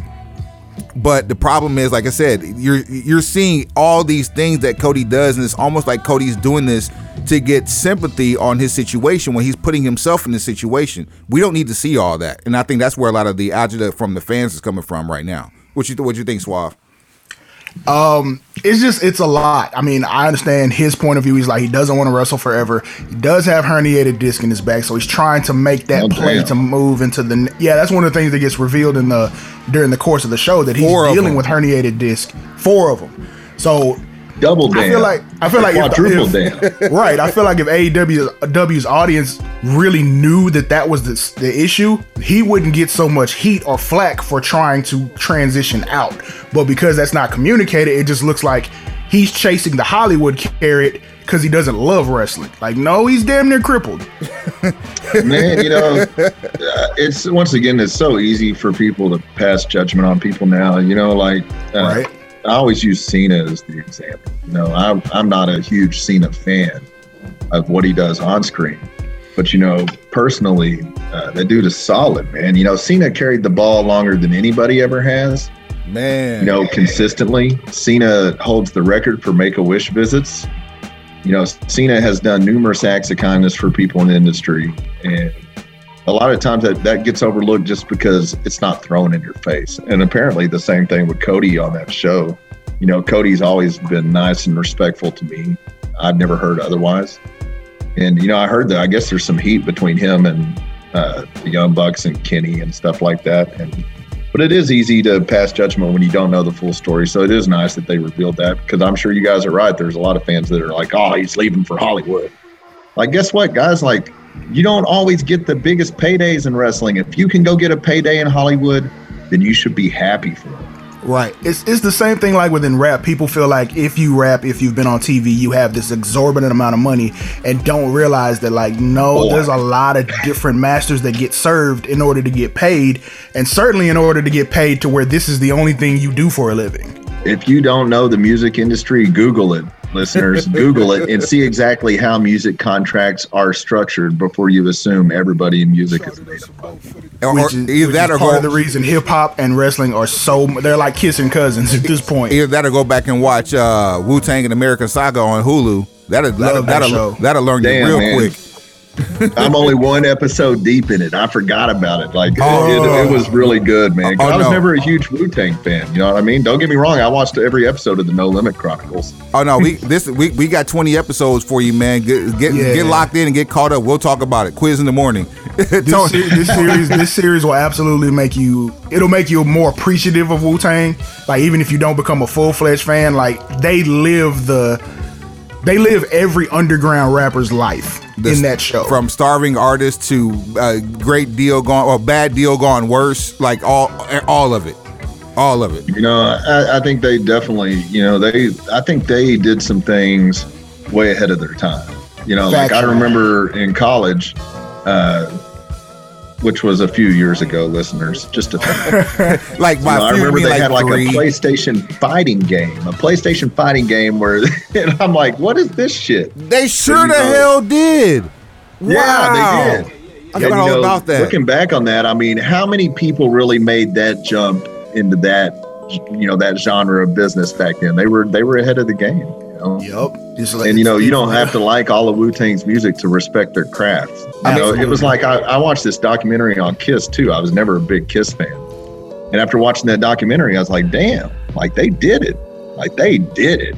You know what I mean? Like, so I, you know, I, I love watching informational stuff like that. So I definitely do need to catch up on it. And for those of you who are vidiots, the game is called Shaolin Style. Ah, that's what it was. Yes, yes, yes, yes. Ah, I forgot so it's all like the, about the that. precursor. It's like the precursor to Def Jam's Fight for NY. No, well, no. So the precursor Yeah. for Fight for New Yep. York was Vendetta. Yeah, there was the Vendetta game. Yeah, yeah. Vendetta was first. Then it was Fight for New York. And then make sure to shout out to Shaq Fu for uh, Sega Genesis. Shaq Fu. You know, I was thinking about Shaq Fu whenever we brought up the, or whenever I brought up the video game thing. I was thinking about Shaq Fu. Yes, a lot of hours logged on Shaq Fu. So Man, whole- you know, I remember Shaq was so larger than life whenever, you know, he came into the league. Like, I loved Shaq. You know, my family, like, we were never poor by any means, but I didn't just get things. I always got things usually after people.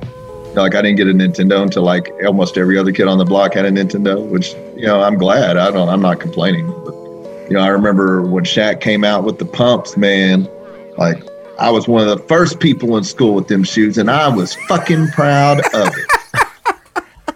Yeah. I want a pair of those now, and and the old alternate Orlando Magic jersey, not the black with the pinstripes and not the white, but the alternate blue. It's like it's not Oh. quite light blue, but yeah, I need that one. Truth be told, I need a pair of black tops, man. Give me a pair of black top pumps, the Dee Brown edition. I'll be cool with those.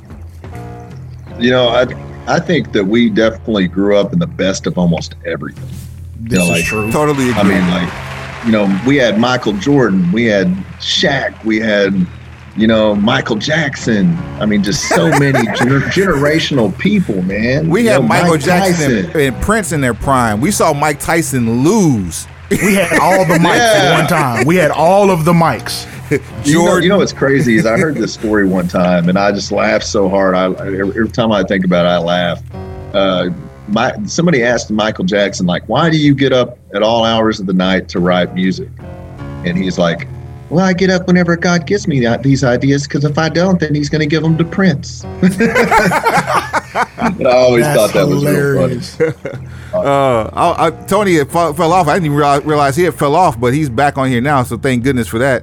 Uh, Yeah, and man, he it's no, part of the music talk. The DJ wasn't the real DJ, wasn't present Bro. for part of the music talk. Hey, my it- internet my internet went out and you know i hate to say it but you know where i'm at in oklahoma we just now graduated from two cans with a string tied between them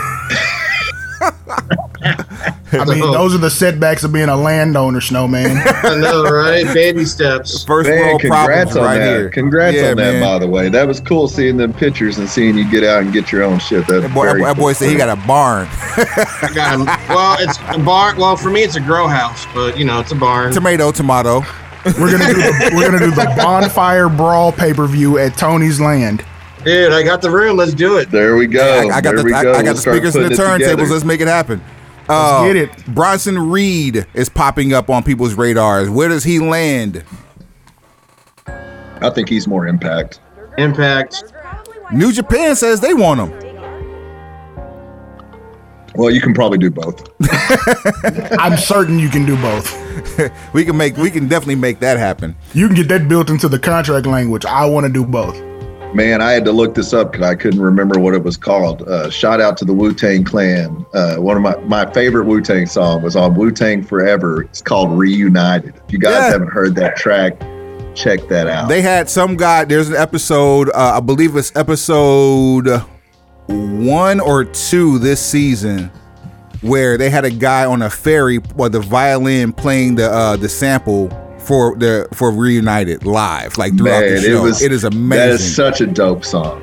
I love that. now show. I'm really gonna have to watch it because me and my friends we would just sit around and uh, we, we would jam that song all the time. It, it was funny because I remember one time, uh, like we called the Psychic Network, right?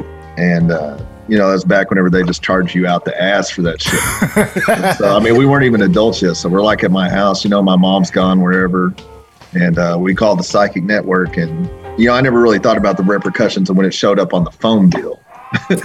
but uh, you know, like it took this lady like 30 minutes to get over the fact that a white dude, a Native American, and a black dude could be best friends in Oklahoma. Like she was floored by it, and I was like, you know, really but you're not a that psychic. You should have known this already. I mean, yeah, like what's up? You know, I mean, but you know, our music influence was so deep. We would listen to so many different things, and, and you know, I don't know if you guys remember the old Hastings superstores, but yeah, you know, don't don't don't you own don't you own one of those?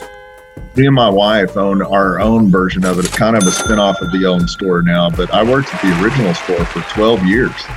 My last stack of vinyl came at, at the closing of the original. So yeah, I, I trust me, I, I know. But you know, it's like, man, you work in that environment, you work around music, or you're even in the music industry. Like you, you listen to so many things you probably wouldn't normally listen to, and you know, like my music taste is all over the place, and I would just listen, listen, listen to whatever I could get my hands on.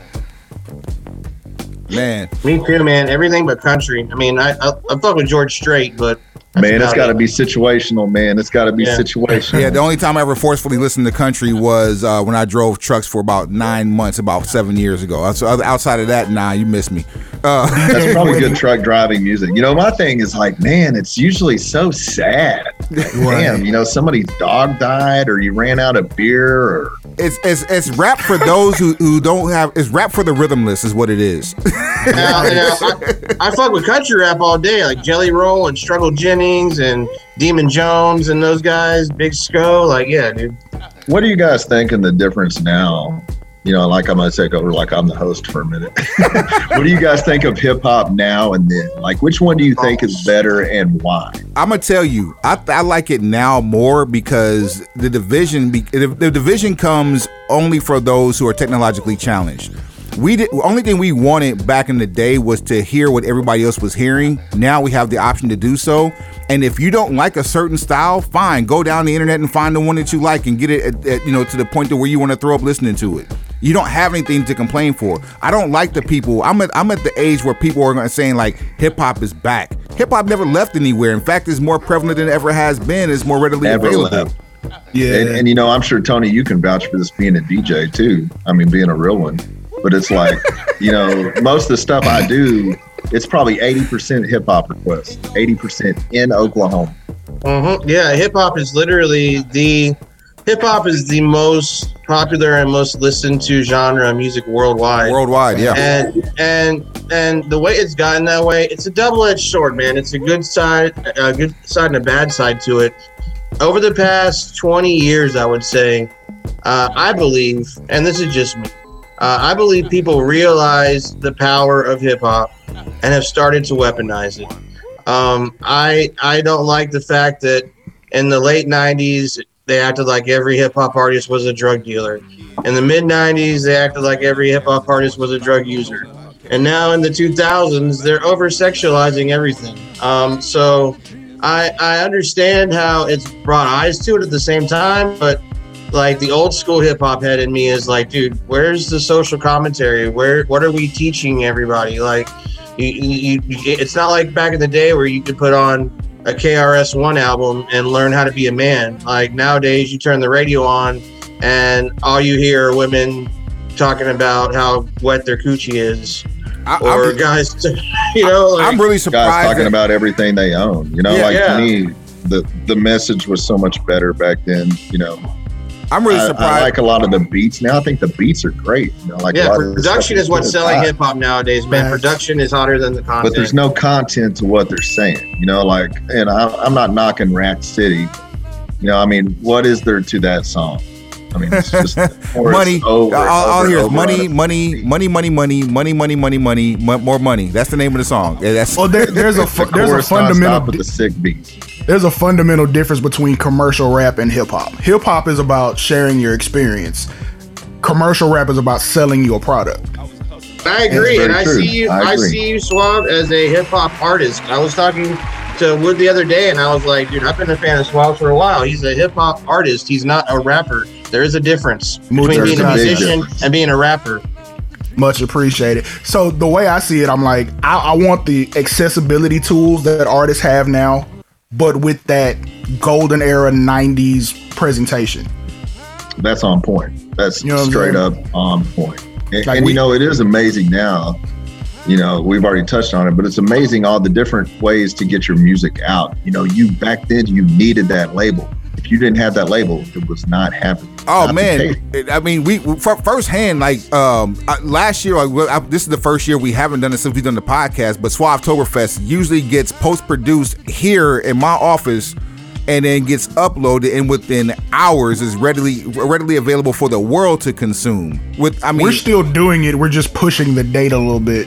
but but normally, but like if if this were like Suavetober right now, like Yeah. we would be cooking to the point that where at nightfall, files are being uploaded, emails are being sent back, and deals have been conducted, and by morning you get it as a consumer, Right. You know, and, and Yeah, you, like- you we couldn't do that 25 years ago. How can you Uh, not no love way. that? No way. You You know, know, we're in an era that whatever you do in a day can be consumed by the consumer, literally as you're doing it or as soon as you finish it. Like we, so we this, this is a funny story. Oh, go ahead and finish. Go I, I was saying, I, was, I wanted to do a, a tiny desk uh, with a with a project that Suave and I are working on, and just do it live, and then take that live recording and then release that live recording as the actual album. Still going to. Oh, that's And and and, I and, like that. and we again something that couldn't happen 25 years ago. you know, a lot of people don't know this, but I rap too. So I had some, I had some bullshit songs. They're not good, but Wait, So wait, day- wait, ho- wait, wait, hold on, hold on, hold on, because boss, you um. You you've been known to DJ. You're a wrestling promoter. You uh you, you own a Hastings uh with the Dude, this guy DJ'd rest in peace to Road Warrior Animal. This guy DJ'd Road Warrior Animal's daughter's met, and he's like, yeah, I'm somewhat of a DJ. Come on, dude. Wait, and Give he- yourself some credit, what bro. He, what he doesn't realize that there are literally four DJs on this on this show right now. four legit. that's, that's wild, ain't it? Yeah, four legit. that- How many? How, how often does that happen? You have four DJs talking at once. Um, but you also so you rap or you used to rap? Like you, what's the like? What's Man, I haven't, I haven't rapped in a while. I made a song like a few years ago. It was funny because uh, some of my homeboys rap. So the the dude calls it like, "Hey, man, like you want to come out and get in the studio?" And I'm like, "Oh shit, studio? Yeah, that's what's up. Why not? Why not?" You know, because I mean, most of my shit was always just me just jacking around for whatever reason. I mean, I've been rapping since I was probably 14. So I mean, you know, a couple years. Tell me the studio So- was in a garage and the booth was No, behind an no, it's mattress. it's even better. So I go all the way out to the country, right? And, and uh, I go knock on the door. Well, dude's mom answers the door, and I'm like, oh shit, okay, so he lives with his mom. Okay, whatever. I mean, because I didn't, even, he didn't tell me that either. So I'm like, hey, is uh, you know, so and so here? And she's like, yeah, he's back in his room. I'm like, okay. So I go back in his in his room, and I mean, this is probably five years ago, maybe. So I go back in his room, and I mean, he's a grown ass man. and I go back in there, and uh, I was like, "Oh, hey, what's up?" You know, like, "Where's the studio at?" And I shit you not, like he steps in his closet, parts his clothes, and there's the the speaker and the sound foam. I was like, "Whoa!" that's the way it should be. Yep. So he like gives me a notepad. I'm like, "What are we doing with this?" And he's like, "We got to write your verse down." I'm like, "Oh, okay, this is serious." So you know, like we're in the middle of like listening to the beat, writing our verse down, and, and then this OG shows up, and he's got like a he's got like a bottle of Seagrams, Bumpy like like hot hot shit. Like I mean, it's hot in a paper bag, and I'm like, Oh no. That shit would No. dissolve your larynx. Yeah, but you know, you got to drink it or you're going to lose some street cred. So it, it gets, starts getting passed around. I'm like, oh, this is a horrible idea. And so I drink it, whatever. By the time I actually got gang to do my verse, my I was slurring. I was having a hard time staying on the beat. it was it was bad, but it was great times, great times. Because you know, I've always, like I said, I've been rapping since I was like 14. So you know, That sounds me- like a good time if you rap yourself out of rhythm. If you Oh, yourself out of rhythm. bad. Yes. And you could tell, like when you listen to it back, you could tell, like I'm struggling to get these words out. You're, you're you're in- you're you're in there drunk in some dude's closet trying to piece words together. He's over in the corner, yell yell, "Mom, meatloaf, meatloaf!" so I, I heard that uh, Fuego. I heard Fuego can kick a rhyme or two too. I can't believe I Man, just, you know, I, can't I just really said don't that. know. I've never heard him. You know what's funny though is, uh, you know, with me being more old school, it's harder for me to adapt to the new style of wrestling. Not really adapt because I get it, and I know you have to have that presence, but for me to really get into it. So for a the first couple of years, Fuego worked for me. You know, like I really undervalued him just because I didn't really get into that. And as I matured as a promoter, I learned that it really doesn't give a flying shit what I want to see. You have to produce what everybody wants to see. Have you heard, have you heard the uh, the phrase "dive Fuego dive" at your shows? I don't think I have. I'm about to say that started with that started with Suave Burgundy. it could have been there. It could have been at the last one, but I really wasn't paying. no, this close was this was attention to it. 2018 at the Lava Cantina. Yeah, Lava Cantina. We we had had a few beverages and we had a really good we had really good seats. And uh yeah, Fuego. I think Fuego jumped from The stage he he jumped from the stage to the into the ring. He jumped from the stage, springboarded off the ropes, and then into the ring. And it was it was dive Fuego. Oh dive yes, that yes, point yes, on. yes. Man, Yeah, I remember the first time was I ever saw first time I ever saw Fuego was at an IWR show in like 2017, 2016, and it was at a roller rink in Denton, Texas. Wow. And Yes. Fuego yes. had he was sitting there. He didn't have he had all of his merch. There was nobody in his line. He looked like a sad little puppy dog that you know didn't know. And now the guy's on freaking TNT every week. He's got the whole crowd chanting for him, doing the tornado D and D thing. I couldn't be more happier for the dude. Oh, man. me either, man. I think it's fantastic. But you know it's funny? So, you know, we really never really bonded. So we do this show in San Antonio with one of my friends, Brandon Oliver at RCW. Well, on the way back, I was one of the last person to one of the last people to leave because I had to make sure everybody got out and uh, you know was on their way. Well, then I get this call that Fuego's car broke down. So I'm like, hey, no problem. I'll swoop the homie up, no problem. So on the way back, you know, the radio's playing whatever random stuff comes on. Well, then we end up bonding over our mutual love for the Coyote Ugly soundtrack. Oh wow. and oddly enough, like me and him were just singing all these songs. And I thought, damn, what a way to bond with somebody. You know? so, What a movie, you know, man. to this day, like anytime Coyote Ugly songs come on, and like, you know, a lot of times we'll still hit each other up because it's, it's so funny. But man, Every time know, I hear "Pour Some Sugar on Me," I'm transported to Coyote Ugly, man. oh my god that song oh you know like i'm sure you guys you know you're gonna feel the same way since we're all djs but it's like you know some songs that just are so overplayed when they get requested you're just like ah no Yes. like don't you have something else like don't you really This listen is- to music This is the fifth time tonight someone's asked for City Girls. Can we please play something else? uh, I, I wish i wish you know i was getting annoyed over something so cool as city girls but most of the time it is no not it's just some bullshit that i don't even want to play but whatever you know Sometimes some of the greatest things can be hidden in the most unassuming places, though, man. You're talking about that studio in the guy's closet. Man, I had Teddy down in Texas one time and we were doing media. I was taking him to all these hip hop stations. He didn't realize how big of a hip hop icon he was.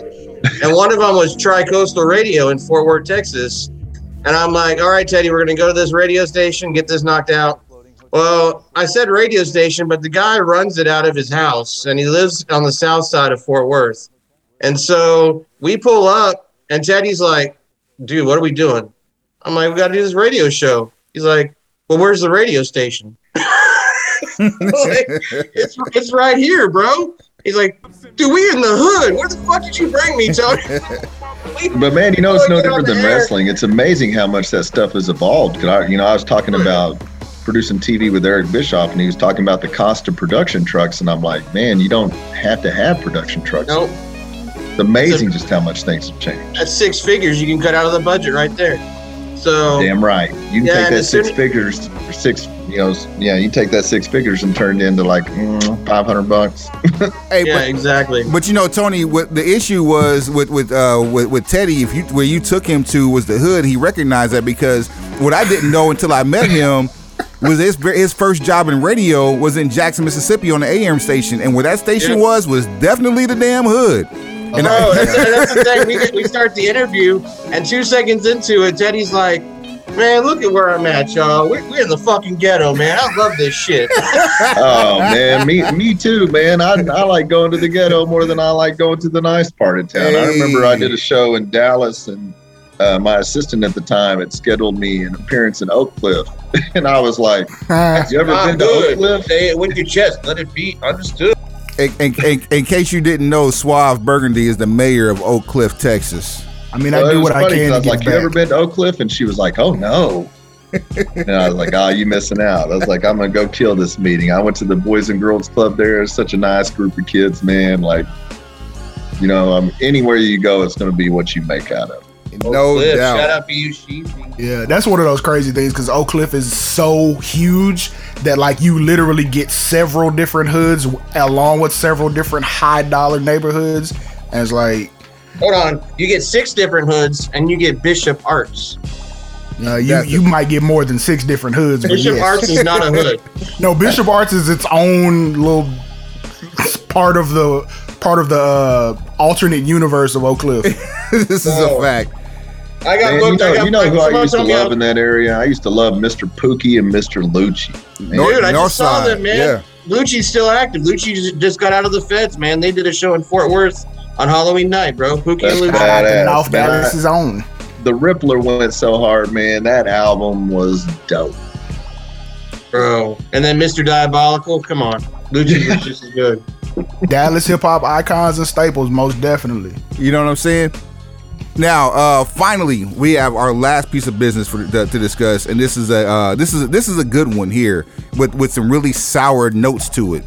Jon Man. Moxley announced that he's uh, checked himself into rehab for alcoholism, um, which is very commendable because I thought all this all his drinking uh, on TV and shit was just part of a gimmick. Didn't realize that he actually considered himself as having a problem, but recognizing that is very very key.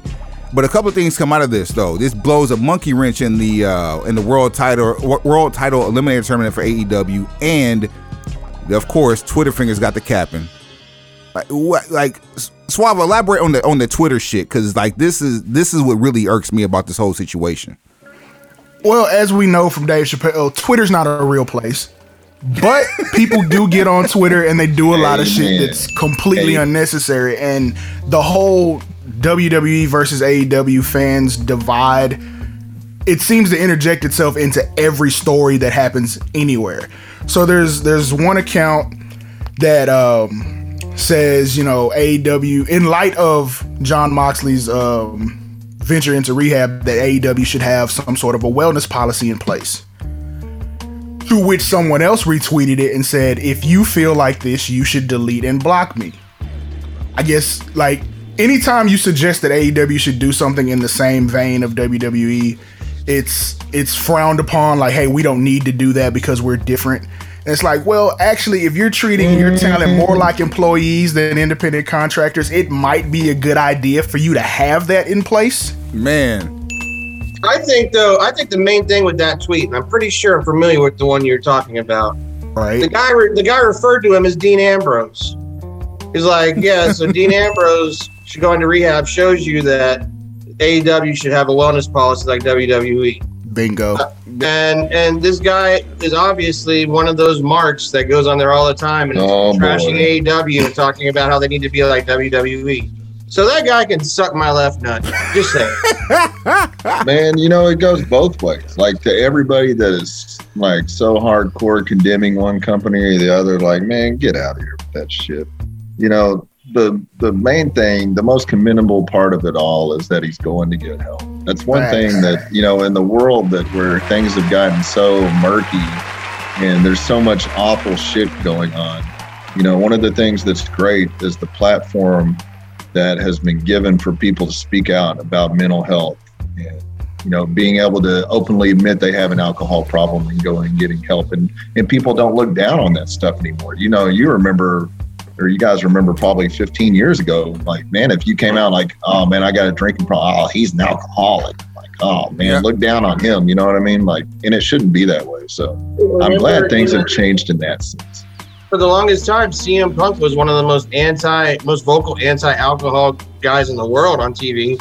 And he was in the ring last night starting a chant for Moxley for going and getting help. He got the whole venue. He spent half of his promo time talking about Moxley and how he's not good friends with him. They've had disagreements, but he's happy that the guy asked for help because asking for help can be the hardest thing you do in life, Not- especially when you're a superhero like him. Yeah, not asking for help is what leads to people, you know, having funerals. Rest in peace to Michael K. Williams. I mean, you know, he we knew about his struggles with addiction, but the fact that he uh, allegedly OD'd on fentanyl after you know having a story history with with heroin, like you know, that happened because help wasn't asked for.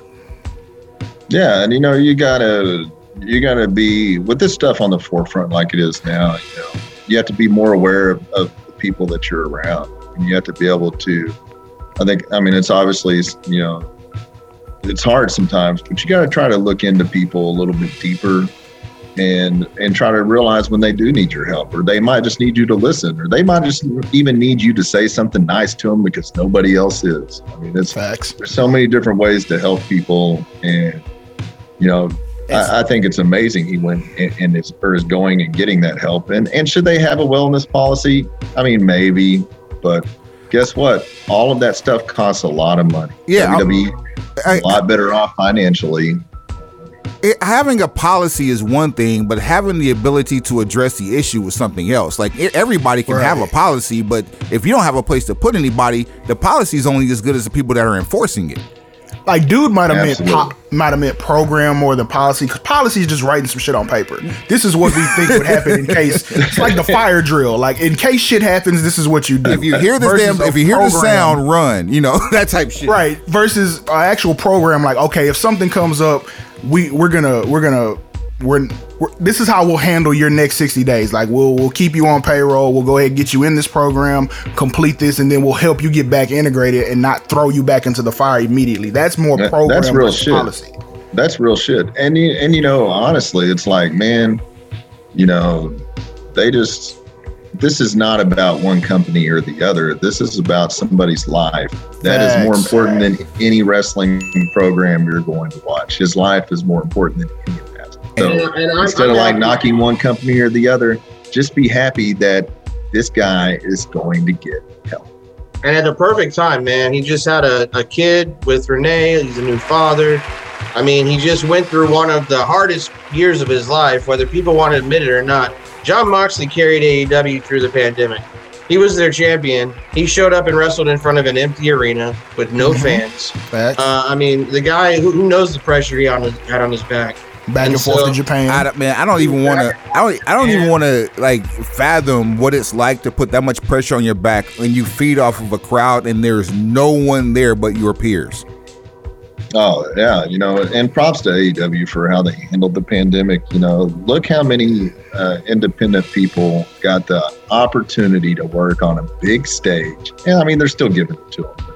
You know, during the pandemic, it was every week so many people getting these opportunities. What a blessing for everybody in the industry. I mean, hell, that's how that AEW is Fue- rewriting a Fuego. of shit. Fuego is the ultimate example. He, he Fuego, the master. Yo, he- you know what's funny was somebody was like, they were like, man, you know, it's cool he got signed, but you know, he should have won more matches. And I was like, you just don't. you don't you don't know what he you like. missed the point Listen, Fu- Fuego was working for this is for those who don't know, working in Oklahoma anywhere from Thursday or Friday through Monday, traveling Monday night to, or to Tuesday to get to Jacksonville to be in Jacksonville by Tuesday night and or Wednesday morning.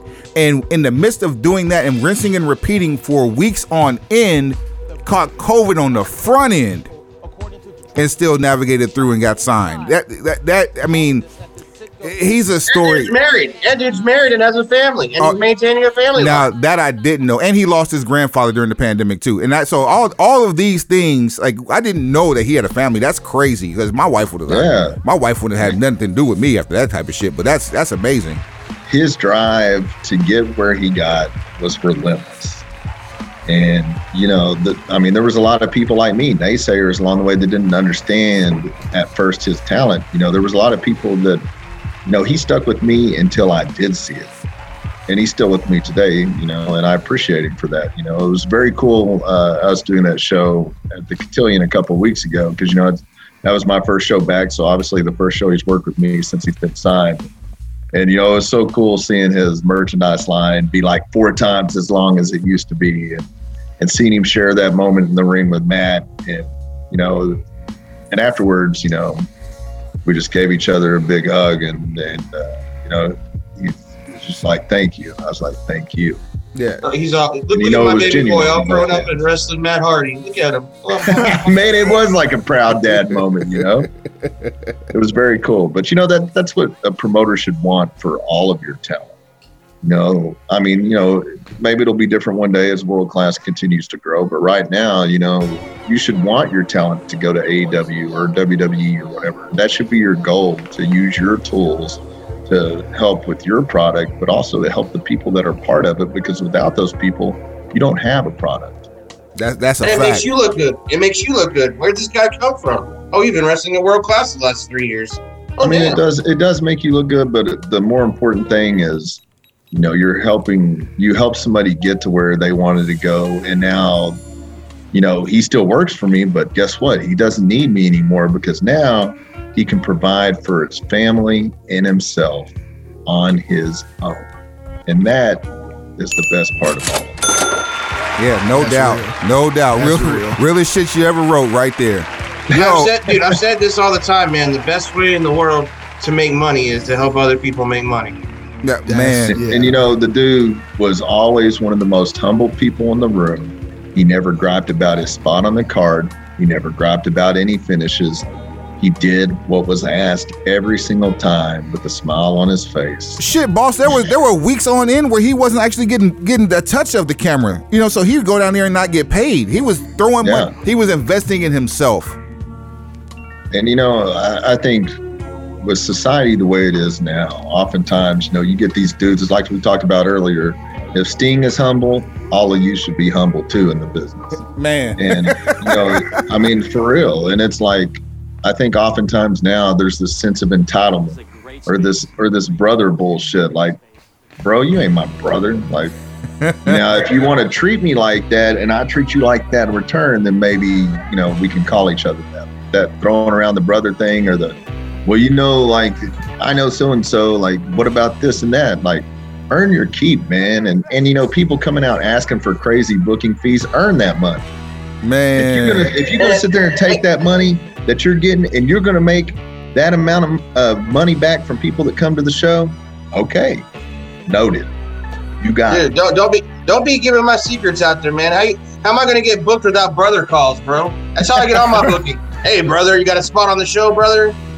Ask- actually- asking You know, for I, I asking, love Hulk Hogan. Hulk I- I Hogan's put it- I my put it out a dude, book but at the called same Brother time, like that brother shit gets old. asking for a ten thousand dollar fee for five dollar tickets. No, and, and, and with, with fifty seats, you can't do that. It doesn't make mathematical sense. I we're mean, only even if we're you're only related asking with for 300 even if you're asking for three hundred dollars or a hundred dollars, are you getting a hundred or three hundred dollars worth of people there for that? Bro, we've been pre- I've been preaching the same thing for years. I swear to man, if, if you weren't so close to my age, I think that you were my long lost daddy or some shit. Like tell people, man, like if you're gonna it, it- this was in the hip hop world, but it translates over to the pro wrestling world. Because I used to book hip hop shows, and I got tired of being an over underpaid babysitter, basically. You know, Yeah. and so the, I try to book somebody, and they, hey, I want 250 bucks.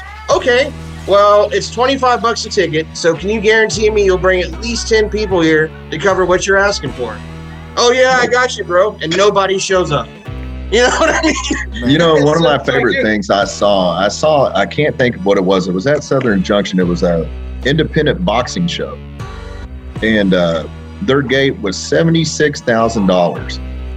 and that's real fact. Like it was on the internet for some At reason. Southern Junction, they brought Yeah. that much into that place. Yeah, and you know what it was was they had local people on the show because I asked Tony, I was like, "Hey man, how did this happen?" And he was like, "The fighters have to sell tickets."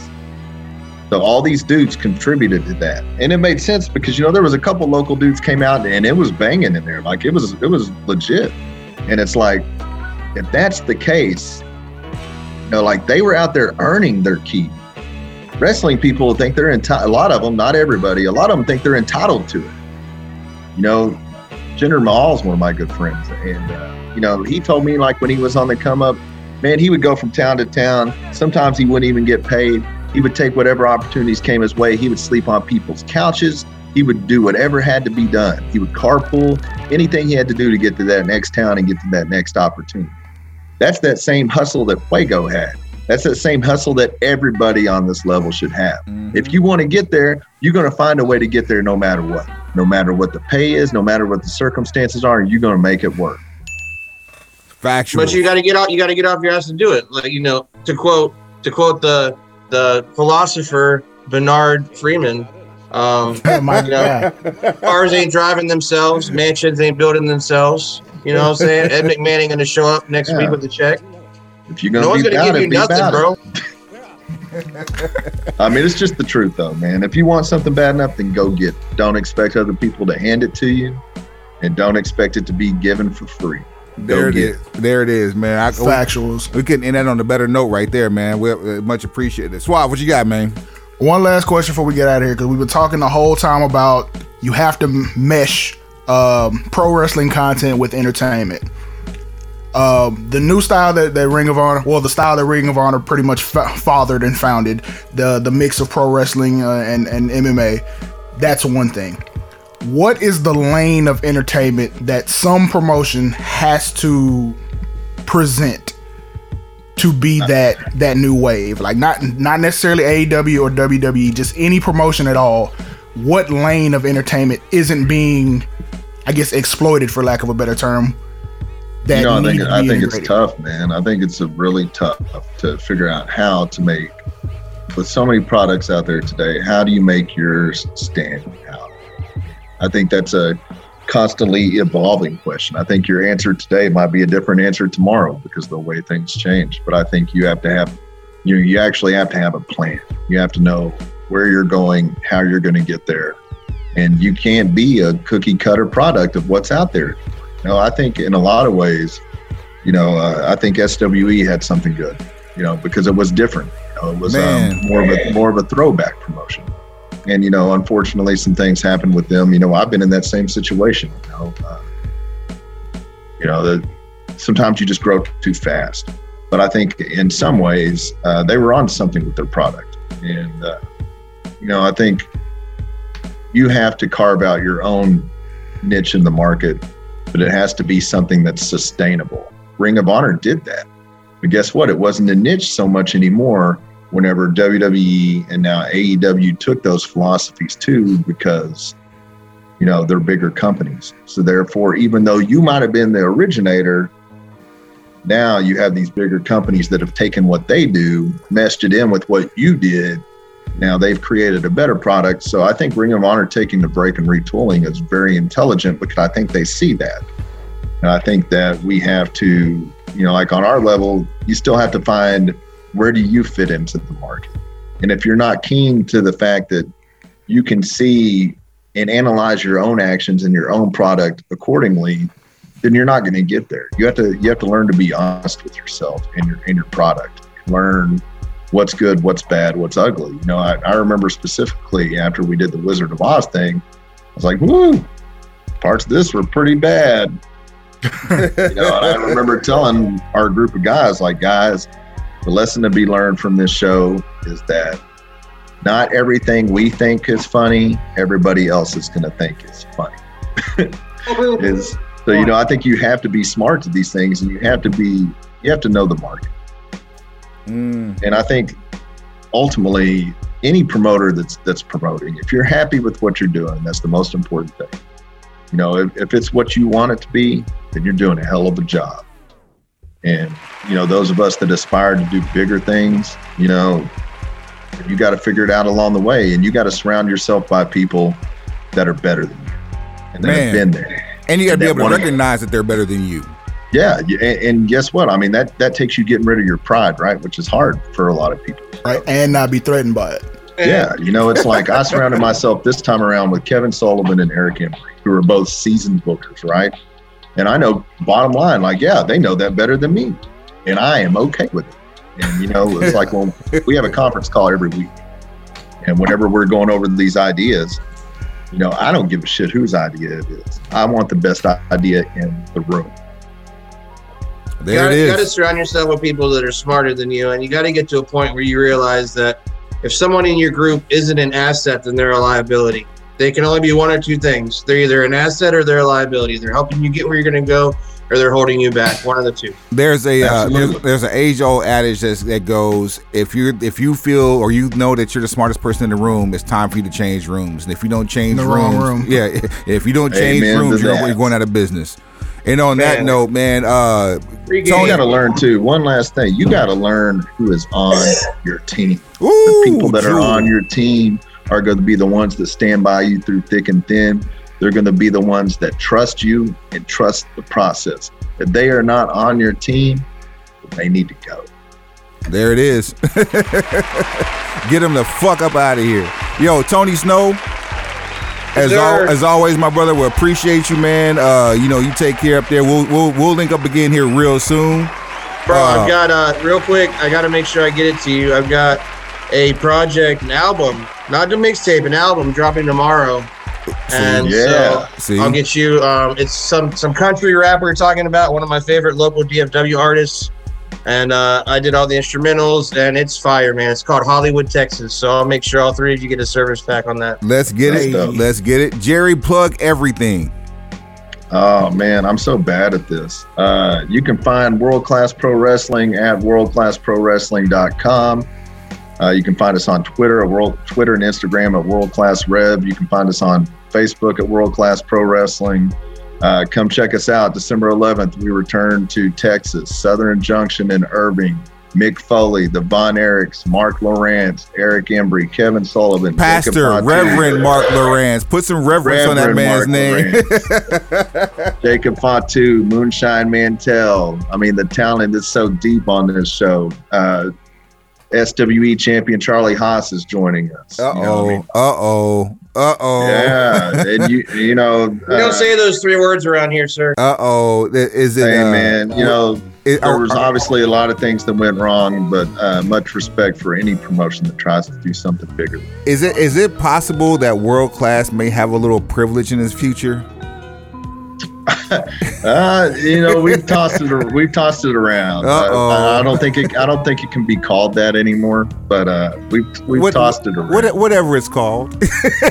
whatever it's you know, called. I swear to uh, God, tremendous Charlie Haas- respect for Char- Charlie and his in-ring work. Charlie is Charlie's following me, bro. Char- Charlie is stalking me. I'm upset. Like I'm telling you, Is this I, your do, cry I, for worked help? S- I worked SW with Charlie.